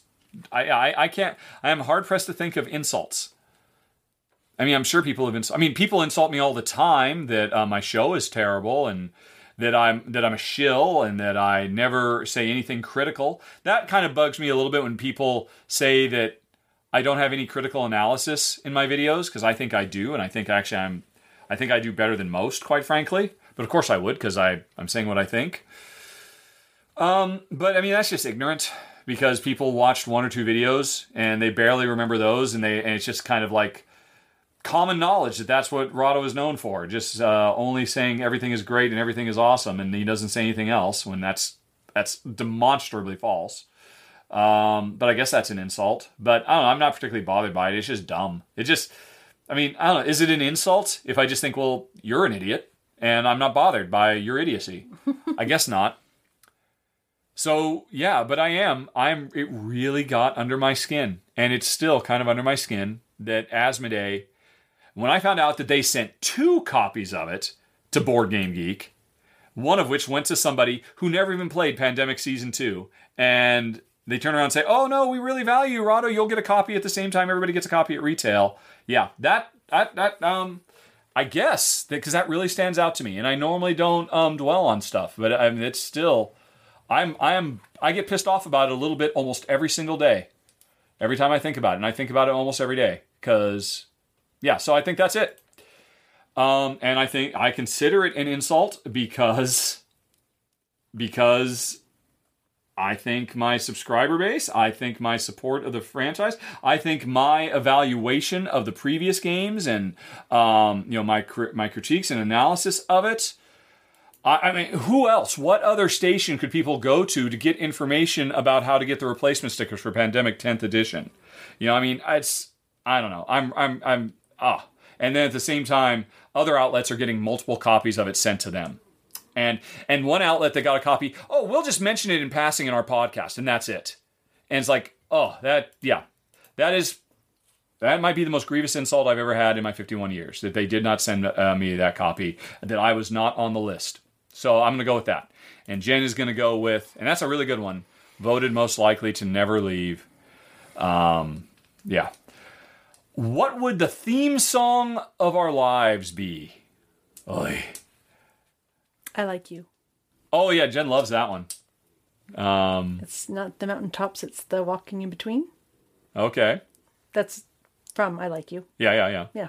Who is that? Is that Andy Grammer or Uh, no, I think it's Ed Sheeran. Ed Sheeran? Oh, Yeah. no, no, wait, wait. Um, Now we got to look that up because that's important. It's it's Ben Rector. Ben Rector. Yeah. You are correct. Yep. What is my theme song? Jeez. Well, he, he asked for our theme song. Okay, yeah, okay, yeah. There's no yeah, need he to said the theme, the, theme, the theme song of our lives. Yeah, I'll go with that. That's a really good one. Shall I? Shall we just read it like it's a poem? Okay. There's no need to complicate it, dress it up, or overstate it. Without too much hesitation, here's the way I feel. I like you. I like you, even when I don't try to. Yes, I do. That's the truth. I like you. Seven years, we could say 30 years, is a long, long time. Somehow you still make me smile. I'd say most, almost most of the time, here's the way I feel. I like you. I like you. Even when I don't try to. Yes, I do. That's the truth. I like you. There are way too many love songs, and I think they've got it all wrong. Because life is not the mountaintops, it's the walking in between. And I like you walking next to me. I like you, I like you, even when I don't try to. Yes, I do. That's the truth. I like you. Ah, can't have a podcast without bursting out in tears, can I? Nope. Okay. Good one, honey pie. Oh. Ah. Okay. That was it. Thanks, Brian. Jeez. All right. From what I've gathered, says Ben, uh, from the podcast, it sounds like you and Jen are pretty well set on retiring to England or New Zealand if it were possible. Sorry if this has been asked before, but have you given much consideration to other countries? And if so, what sorts of potential difficulties uh, have you found that would lead you to decide against those countries? What are some of the main priorities when deciding where to live? Good question. Well, for me, we, we actually looked at living in Denmark for a while, and beautiful country, and so friendly people, and just wonderful, wonderful. Um, loved their political system and everything, but everything's written in Danish there. And while everybody speaks really good English, everything is written in Danish, so you still have to learn it. Um, so that for us was a real wake up call or a real qualifier. Yeah. Not we- that we couldn't live somewhere that we couldn't read. I mean, we lived in Malta, and there's a lot of stuff written in Maltese there, but it also was all written in English. Yeah, it, Jen specifically talking about we we'd gone to Dan- uh, to Denmark as I had a job interview there, and we really liked the company. And Jen loved Christiania, and I mean, er- you know, we loved the hygge, and uh, you know, attitude about life. And, I And we didn't I- even know about Stroop waffles yeah, at the time. Yeah, and um, oh, that's that's more of a Dutch thing, isn't it? I think it is. Yeah, but still. Um, yeah, and well, I mean, I, th- I think we were both probably pretty strongly leaning Yeah. towards it. Yeah. And this was after we'd been to Lionhead, and that was uh, on the table as well because we we'd Yeah. finished. No, no, We- did we- we, do Denmark first and then no, we did no, England? no. We did England and then we did Denmark. Yeah, yeah, yeah. So it was, uh, but we had rented a car and we'd driven around, and it was the final night, and we were we had to drive back to the airport to, the next day, and we thought, oh, let's just fill up with gas tonight, Yeah. so we don't have to worry about that when we're going to the airport. And it was a Sunday night, and everything was closed, and uh, we went into a self-serve gas station, and like Jen said, everything was in Danish. And I don't remember why, but we had a really hard time figuring anything out uh, for something that we just took for granted and didn't even think twice about. Yep. And you know that made us start. Well, geez, what's going to be like trying to pay our bills? Because back then you still had to write checks every month, and you had to be able to read and, and whatnot. Yeah. I mean, we had to rope in some passing just pedestrians to help us. uh, yeah, and it was and, uh, and Because, you know, you have to push the little buttons on the gas um, thing to say which kind of gas you want. Yeah. And all of that. And we just couldn't read any of it. Yeah, yeah, and it was it was it was shocking to us, um, just how lost and out of our element we were for something so simple, and and we thought, well, I guess we could learn Danish. And I remember specifically saying, we are gonna do such an incredibly hard task to learn a language that is spoken by, 60,000 people or, or something. I'm sure more than that, but you know, it's such a. I mean, if we're gonna learn a language, it should be we should finish German, which we started, or we should learn French or you know something, and Chinese would Yeah. have been good. Also, I remember many, many years ago, back, I think when we were living in Texas, didn't you subscribe to a retirement early newsletter? Yes. Because that was before email and you actually had I mean, it physically actually- sent to you in the mail? Yeah, and- no, that was even when we were living in Seattle. Oh, wow. Okay. Yeah. Even in our 20s? Okay. Yep. And I mean, I remember that had lots of articles about South America, Yes, right? places like um, uh, where's the Jesus statue? You know, it looks down. Um, Rio de Janeiro. Uh huh. Yeah, And uh, and just loads, loads of other places. Yeah.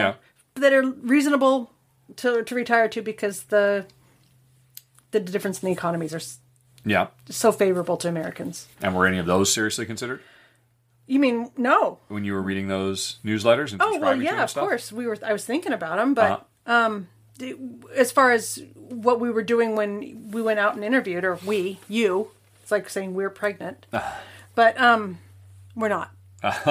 Never have been.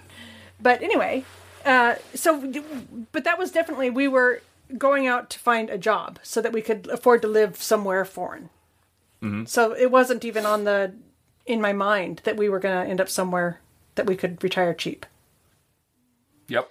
It wasn't until one day I was walking in Malta with the dogs and I went, "Oh my god, I've done it. We've done it." And you weren't even there. I was just like, "Holy cow." All we those done? well, it was like 20 years on, I realized that we had found a little island nation Uh-huh. and we essentially retired early. Mm-hmm. And we were enjoying a great life, low cost of living in this sunny Mediterranean island.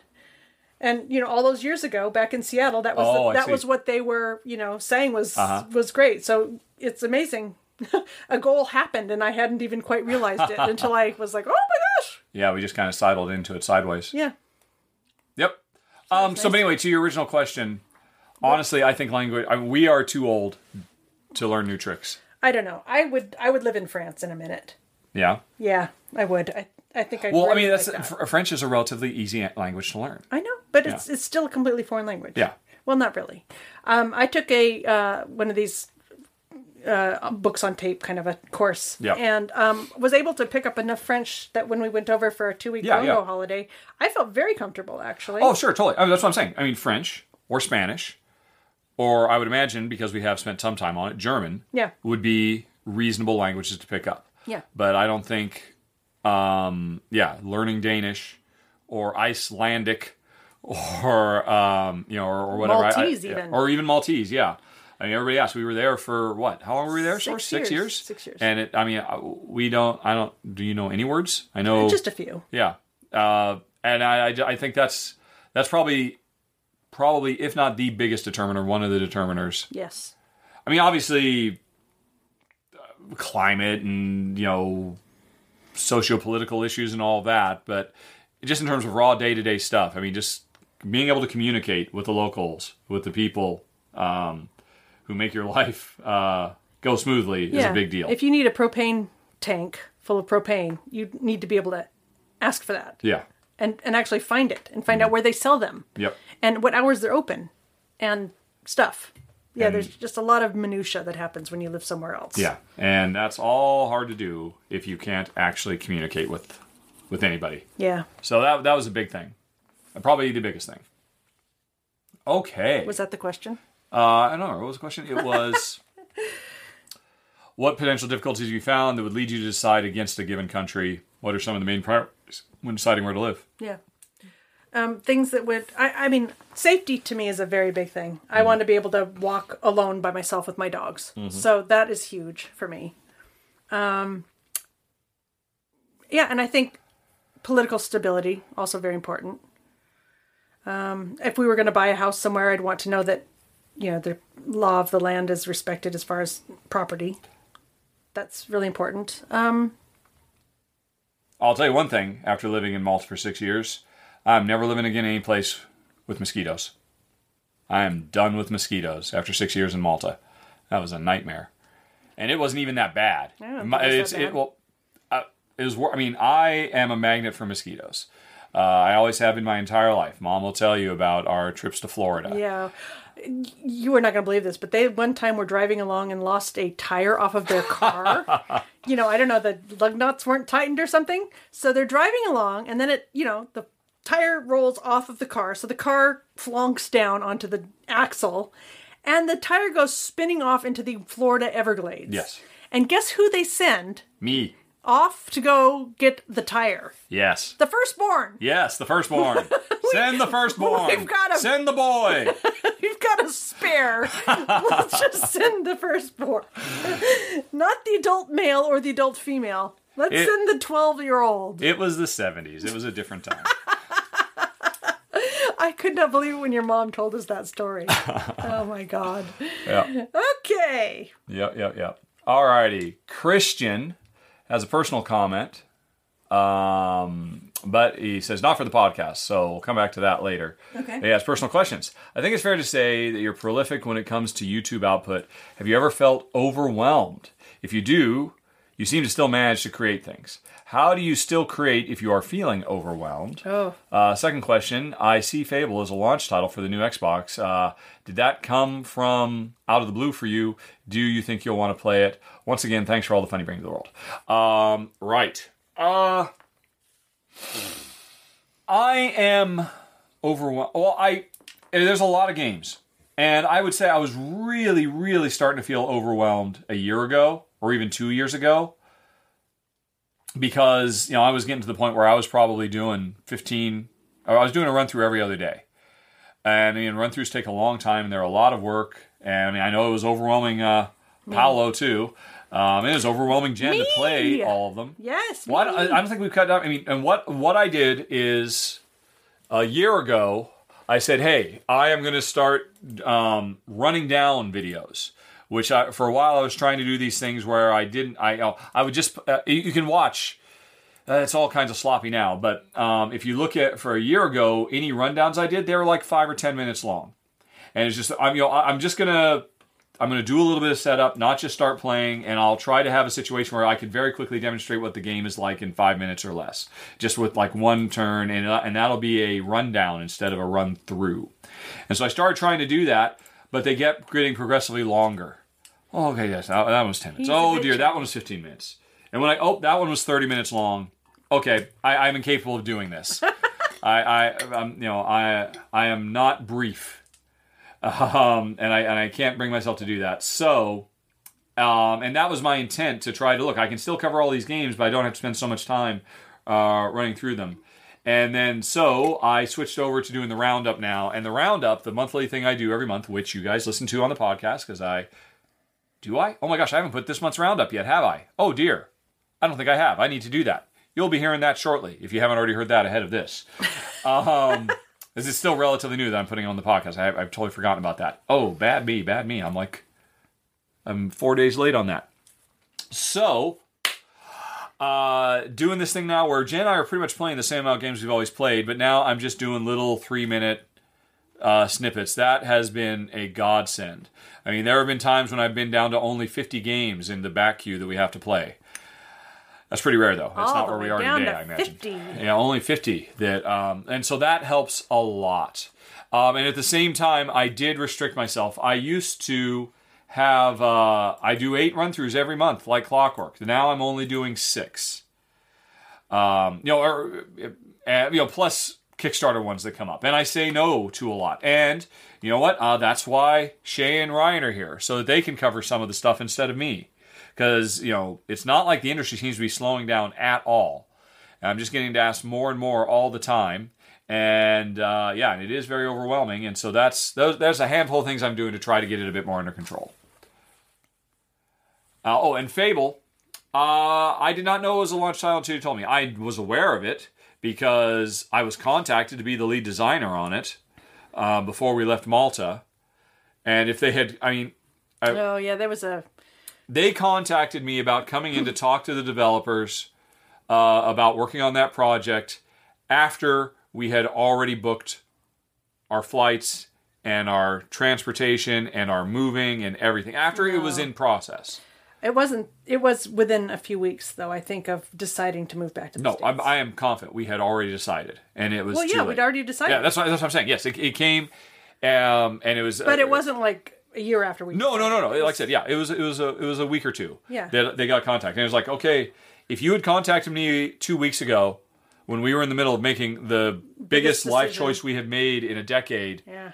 things might have gone in a different direction, Yep. but they didn't, and so And we'd committed. I, I committed, and we committed to my mom and all that. So it was, it was, it was the die was cast, and so it didn't happen. I probably should have still. I regret not having to say, I didn't have to t- lead with that. I could have gotten a free trip to England and gone and seen what they were working on. And I kind of regret not because that would have been really cool. But still, that would have been evil of me to do because I would have just been wasting their money. And, you know, because there's no way I would have taken the job because it was too late. But I just would have loved to go and see what they were doing and maybe give them some advice.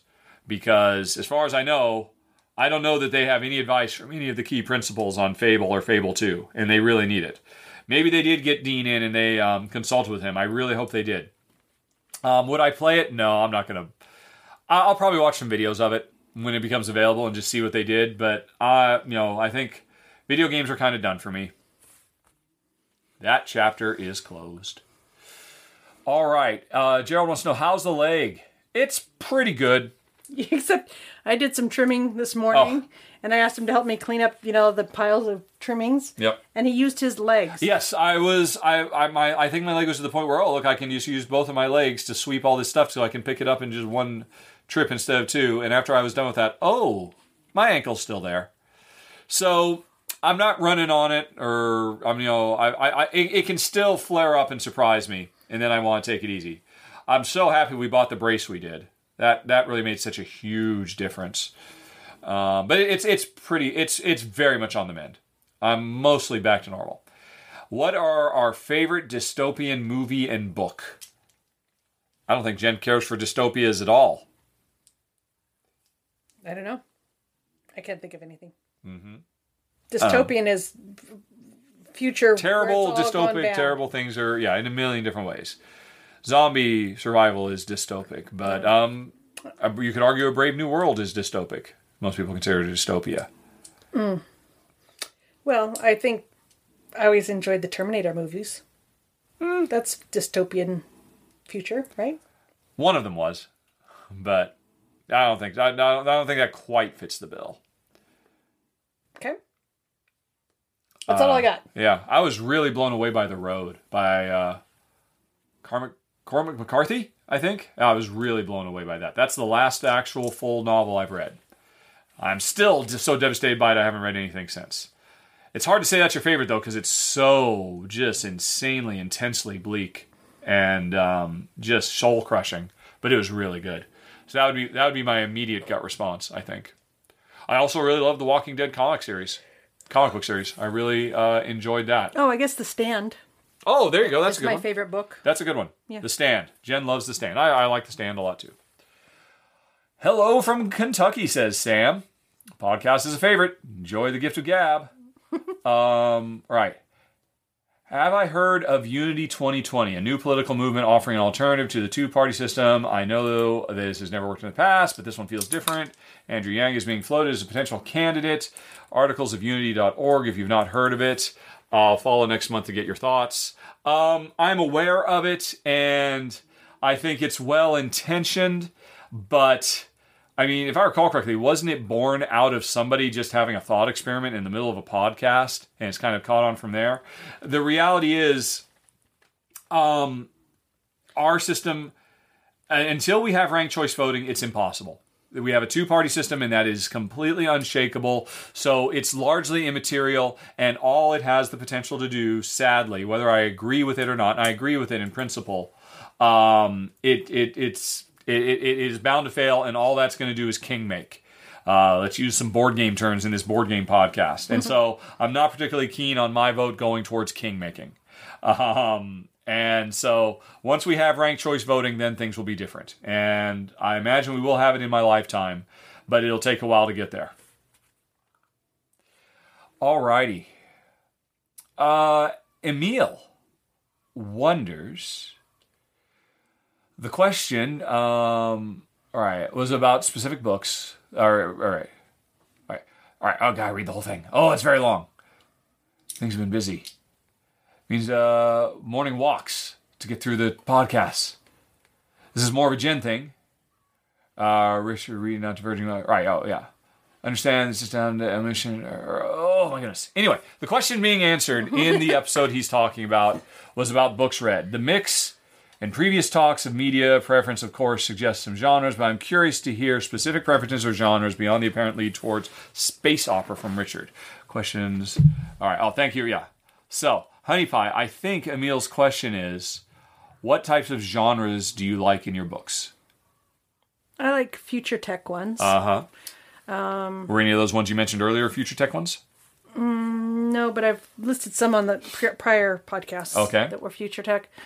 I think I also enjoy historical fiction that um, goes back and digs into a problem that you didn't even know there was, and yet there was, and it goes through that. I, so I, I appreciate that. I like that. Um, I like anything that summarizes hefty concepts and gives me something that's bite-sized and understandable. Okay. I like those kind of books, um, which a lot of the future tech stuff is.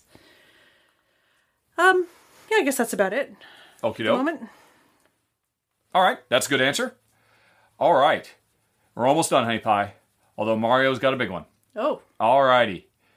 So Mario and his girlfriend finally tried Pandemic, uh, or Hot- specifically Hot Zone, and we liked it quite a bit. So we're curious and motivated to try Legacy Season One. Not getting into spoilers, just wanted to clarify: Can the characters die in Season One, and if so, do you replace them with a new one? I believe the rule book makes clear that yes, there is a mechanism where basically if one of your characters is in a city and that city gets hit, I think by an epidemic, it's been a few years, that you will effectively take on wounds. And if you take too many of them, a character will die. If it dies in the middle of a mission, then you will temporarily replace them with a generic character who has no powers, and then you'll have to pick a new character for subsequent games. Um, that's not a story spoiler. That's a that's a, something that can happen right from the get go as soon as the adventure starts. So hopefully that answers your question. It definitely makes you much more afraid because uh, it's a tough choice because you know, look, somebody's got to go over there to Miami and they're going to take a hit. There's no getting around there. You have to go over there. You're going to have time to stop us from dying, but you are going to get hit and it will be one of your wounds. Who's going to take on that? And it really elevates. It's one of the reasons it's so great. Um, because again, a legacy game, you put that sticker on that you uh, that you were wounded, and it doesn't go away. How do you put season one and season two side by side? Which one fell? Oh, these are game questions. I thought pandemic questions meant pandemic in the real world, even game. So, dang it! I will repeat this later. Personal questions. Here we are. Oh, that is this is the last time I do this out of order. This is so painful. This is like the third time now when I've answered game questions in the personal. Honey pie. Yeah. Mario and his girlfriend are um, in the eminence, or I think he means in the uh, in the middle of international moving from Spain to the Netherlands. oh, She's moving at the end of the month, and Mario will soon follow uh, when he finds a job. In our experience, both of us, what kind of tips can you give for this process? We will not bring most of the furniture we have here, but we want to bring games, books, and other stuff. Tips for intercontinental moves, or not intercontinental, just inter uh, country, your inter European moves. gosh. Wow. Um, Get rid of as much stuff as you can before you go. Yeah. Yeah, that's pretty universal. Yeah. Truism. Uh, yeah. I mean, it was honest. It was honestly no big deal moving to Malta Yeah. and moving to, back to Malta temporarily to the UK was no big deal for the two weeks we or the two months we stayed in the UK before we came back to America. I mean, it's a it's a major inconvenience. Get a mover you trust. I mean, but Yeah. that's uh, yeah. we we got bad movers uh, because we didn't do any due diligence. And just you know, we had kind of a panic last minute. Okay, we'll go with this guy, Yep. and that didn't work out very well. Uh, so definitely don't, you know, Do, it by yeah. the seat of your pants. yeah. But I don't know. I, I don't have anything good, man. I want to help, but Yeah. Well, just give be patient with yourselves as well because I nothing's going to go as smoothly as you hope it will. yep, So you know, yeah. Assume everything's going to go wrong. yeah. And everything's going to cost more than you and it should because it will and there will be all kinds of unexpected expenses and there's just and And hassles and, and there's no getting around it there's no getting around it you just Yep. have to assume it's going to be kind of terrible Yep. um And then if anything goes right, you'll be like, "Hey, hey there you go yeah the important stuff But really, I think- unbroken." yeah i think our only real one is get rid of as much stuff as you can Yeah. Yep. Lighten your load. and honestly i mean we got rid of like 200 games take the opportunity i know you said you're not going to do it take the opportunity get rid of 20% of your games Fifty percent. although maybe they only have 20 games maybe they're normal people and, Ah. and not crazy people Yep. Um, All right. While seeing the Q and A after the 20th live playthrough, I felt super connected with us when we spoke uh, about how um, how we insult ourselves concerning how bad we are. Oh, how I insult myself about how poorly I play uh, when I had my mm. breakdown, and talking about how it drives you nuts that I do that. On the other hand, I know my girlfriend would have felt super connected with Jen on her reaction and how it makes her feel. Jen, what would you say to try to convince Richard to stop doing that? I same thing I say all the time. You're not stupid. Mm-hmm. Stop doing this self talk. Mm-hmm. You're not stupid. You're not stupid. You're not stupid. You're not. Mm-hmm. So stop it. No, but I'm yes, of course. I know I'm not stupid. I know I'm a smart person, but I do stupid things in games. I make stupid moves, and that's a statement of fact. Well, I stop doing it then. So that's the fundamental problem I have. I, if I were willing to spend as much time as Jen does thinking and thinking and thinking and thinking, I'm sure I would do great. And I'm sure I would be her equal. And I wouldn't be quite so frustrated with myself. But I can't because that is genuinely not fun. Jen, um, once she gets past five minutes of noodling over a thought, it's getting to be too much for her. it's too much for me after 45 seconds. And like, oh my God, okay, I just got to stop thinking about this and make a move. And then I, I know I'll regret it later, and I do. Um, it's tough. And I, I know it's tough on Jen, and I feel bad about doing it. Uh oh, your battery's going dead. I know. Uh, so, yep, and Jen's been trying to talk me out of it. I always tell her, though, what I would appreciate more than anything else, and I think she's incapable of doing it, um, is yes, agree that was stupid, and help me try to address what I did wrong. Instead of just denying that it was stupid and saying, oh, no, no, you're really smart. Yeah, all those things you did, those were really smart. Those things that made you lose by 30 points, total smart. I would, if, if We always do. I would appreciate more. Yep, that was pretty stupid.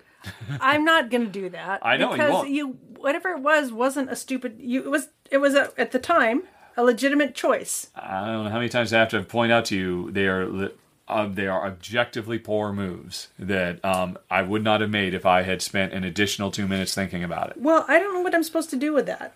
You know. And, and acknowledge that yes, they were stupid moves. And then what? How is that serving anything? Um, misery loves company.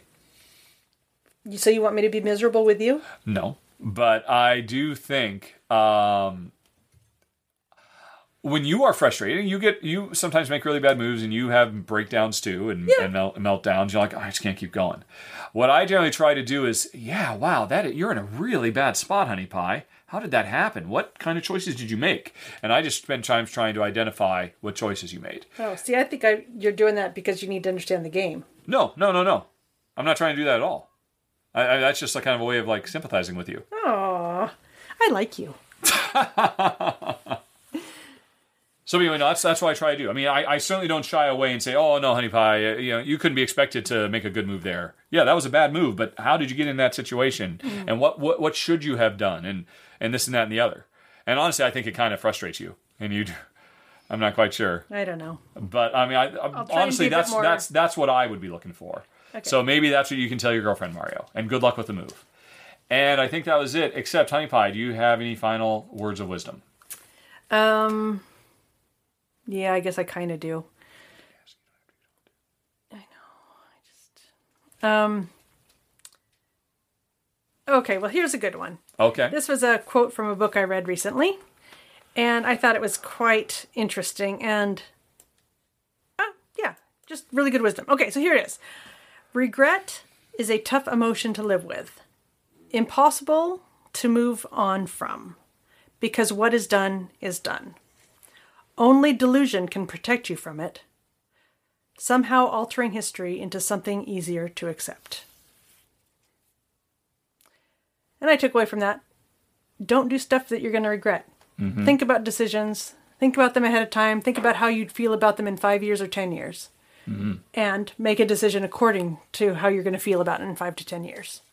And I think that's something that actually I have done throughout our, our lives together is we, we've made decisions thinking how would we look back on that but i hadn't ever seen it quite so succinctly put Ah. that it's regret is a really tough emotion because you can't ever you can't deal with it it's something that's already been done Yeah. so anyway i thought that was really good Okay. And is that it? That's it. All right, then, folks, we are out of here. Well, Jen is. I got to go do the other stuff now. And I got to go stuff. bleep, uh, bleep at one point as well. Who knows when that was? Oh, man. I don't, how do people listen to this thing? It just goes on forever. um, but uh, d- by all means, please do come back next month and listen to us even more. Um, in the meantime, send your questions to questions at rahdo.com. And uh, thanks for listening, everybody. Have a nice day. Talk to you so long.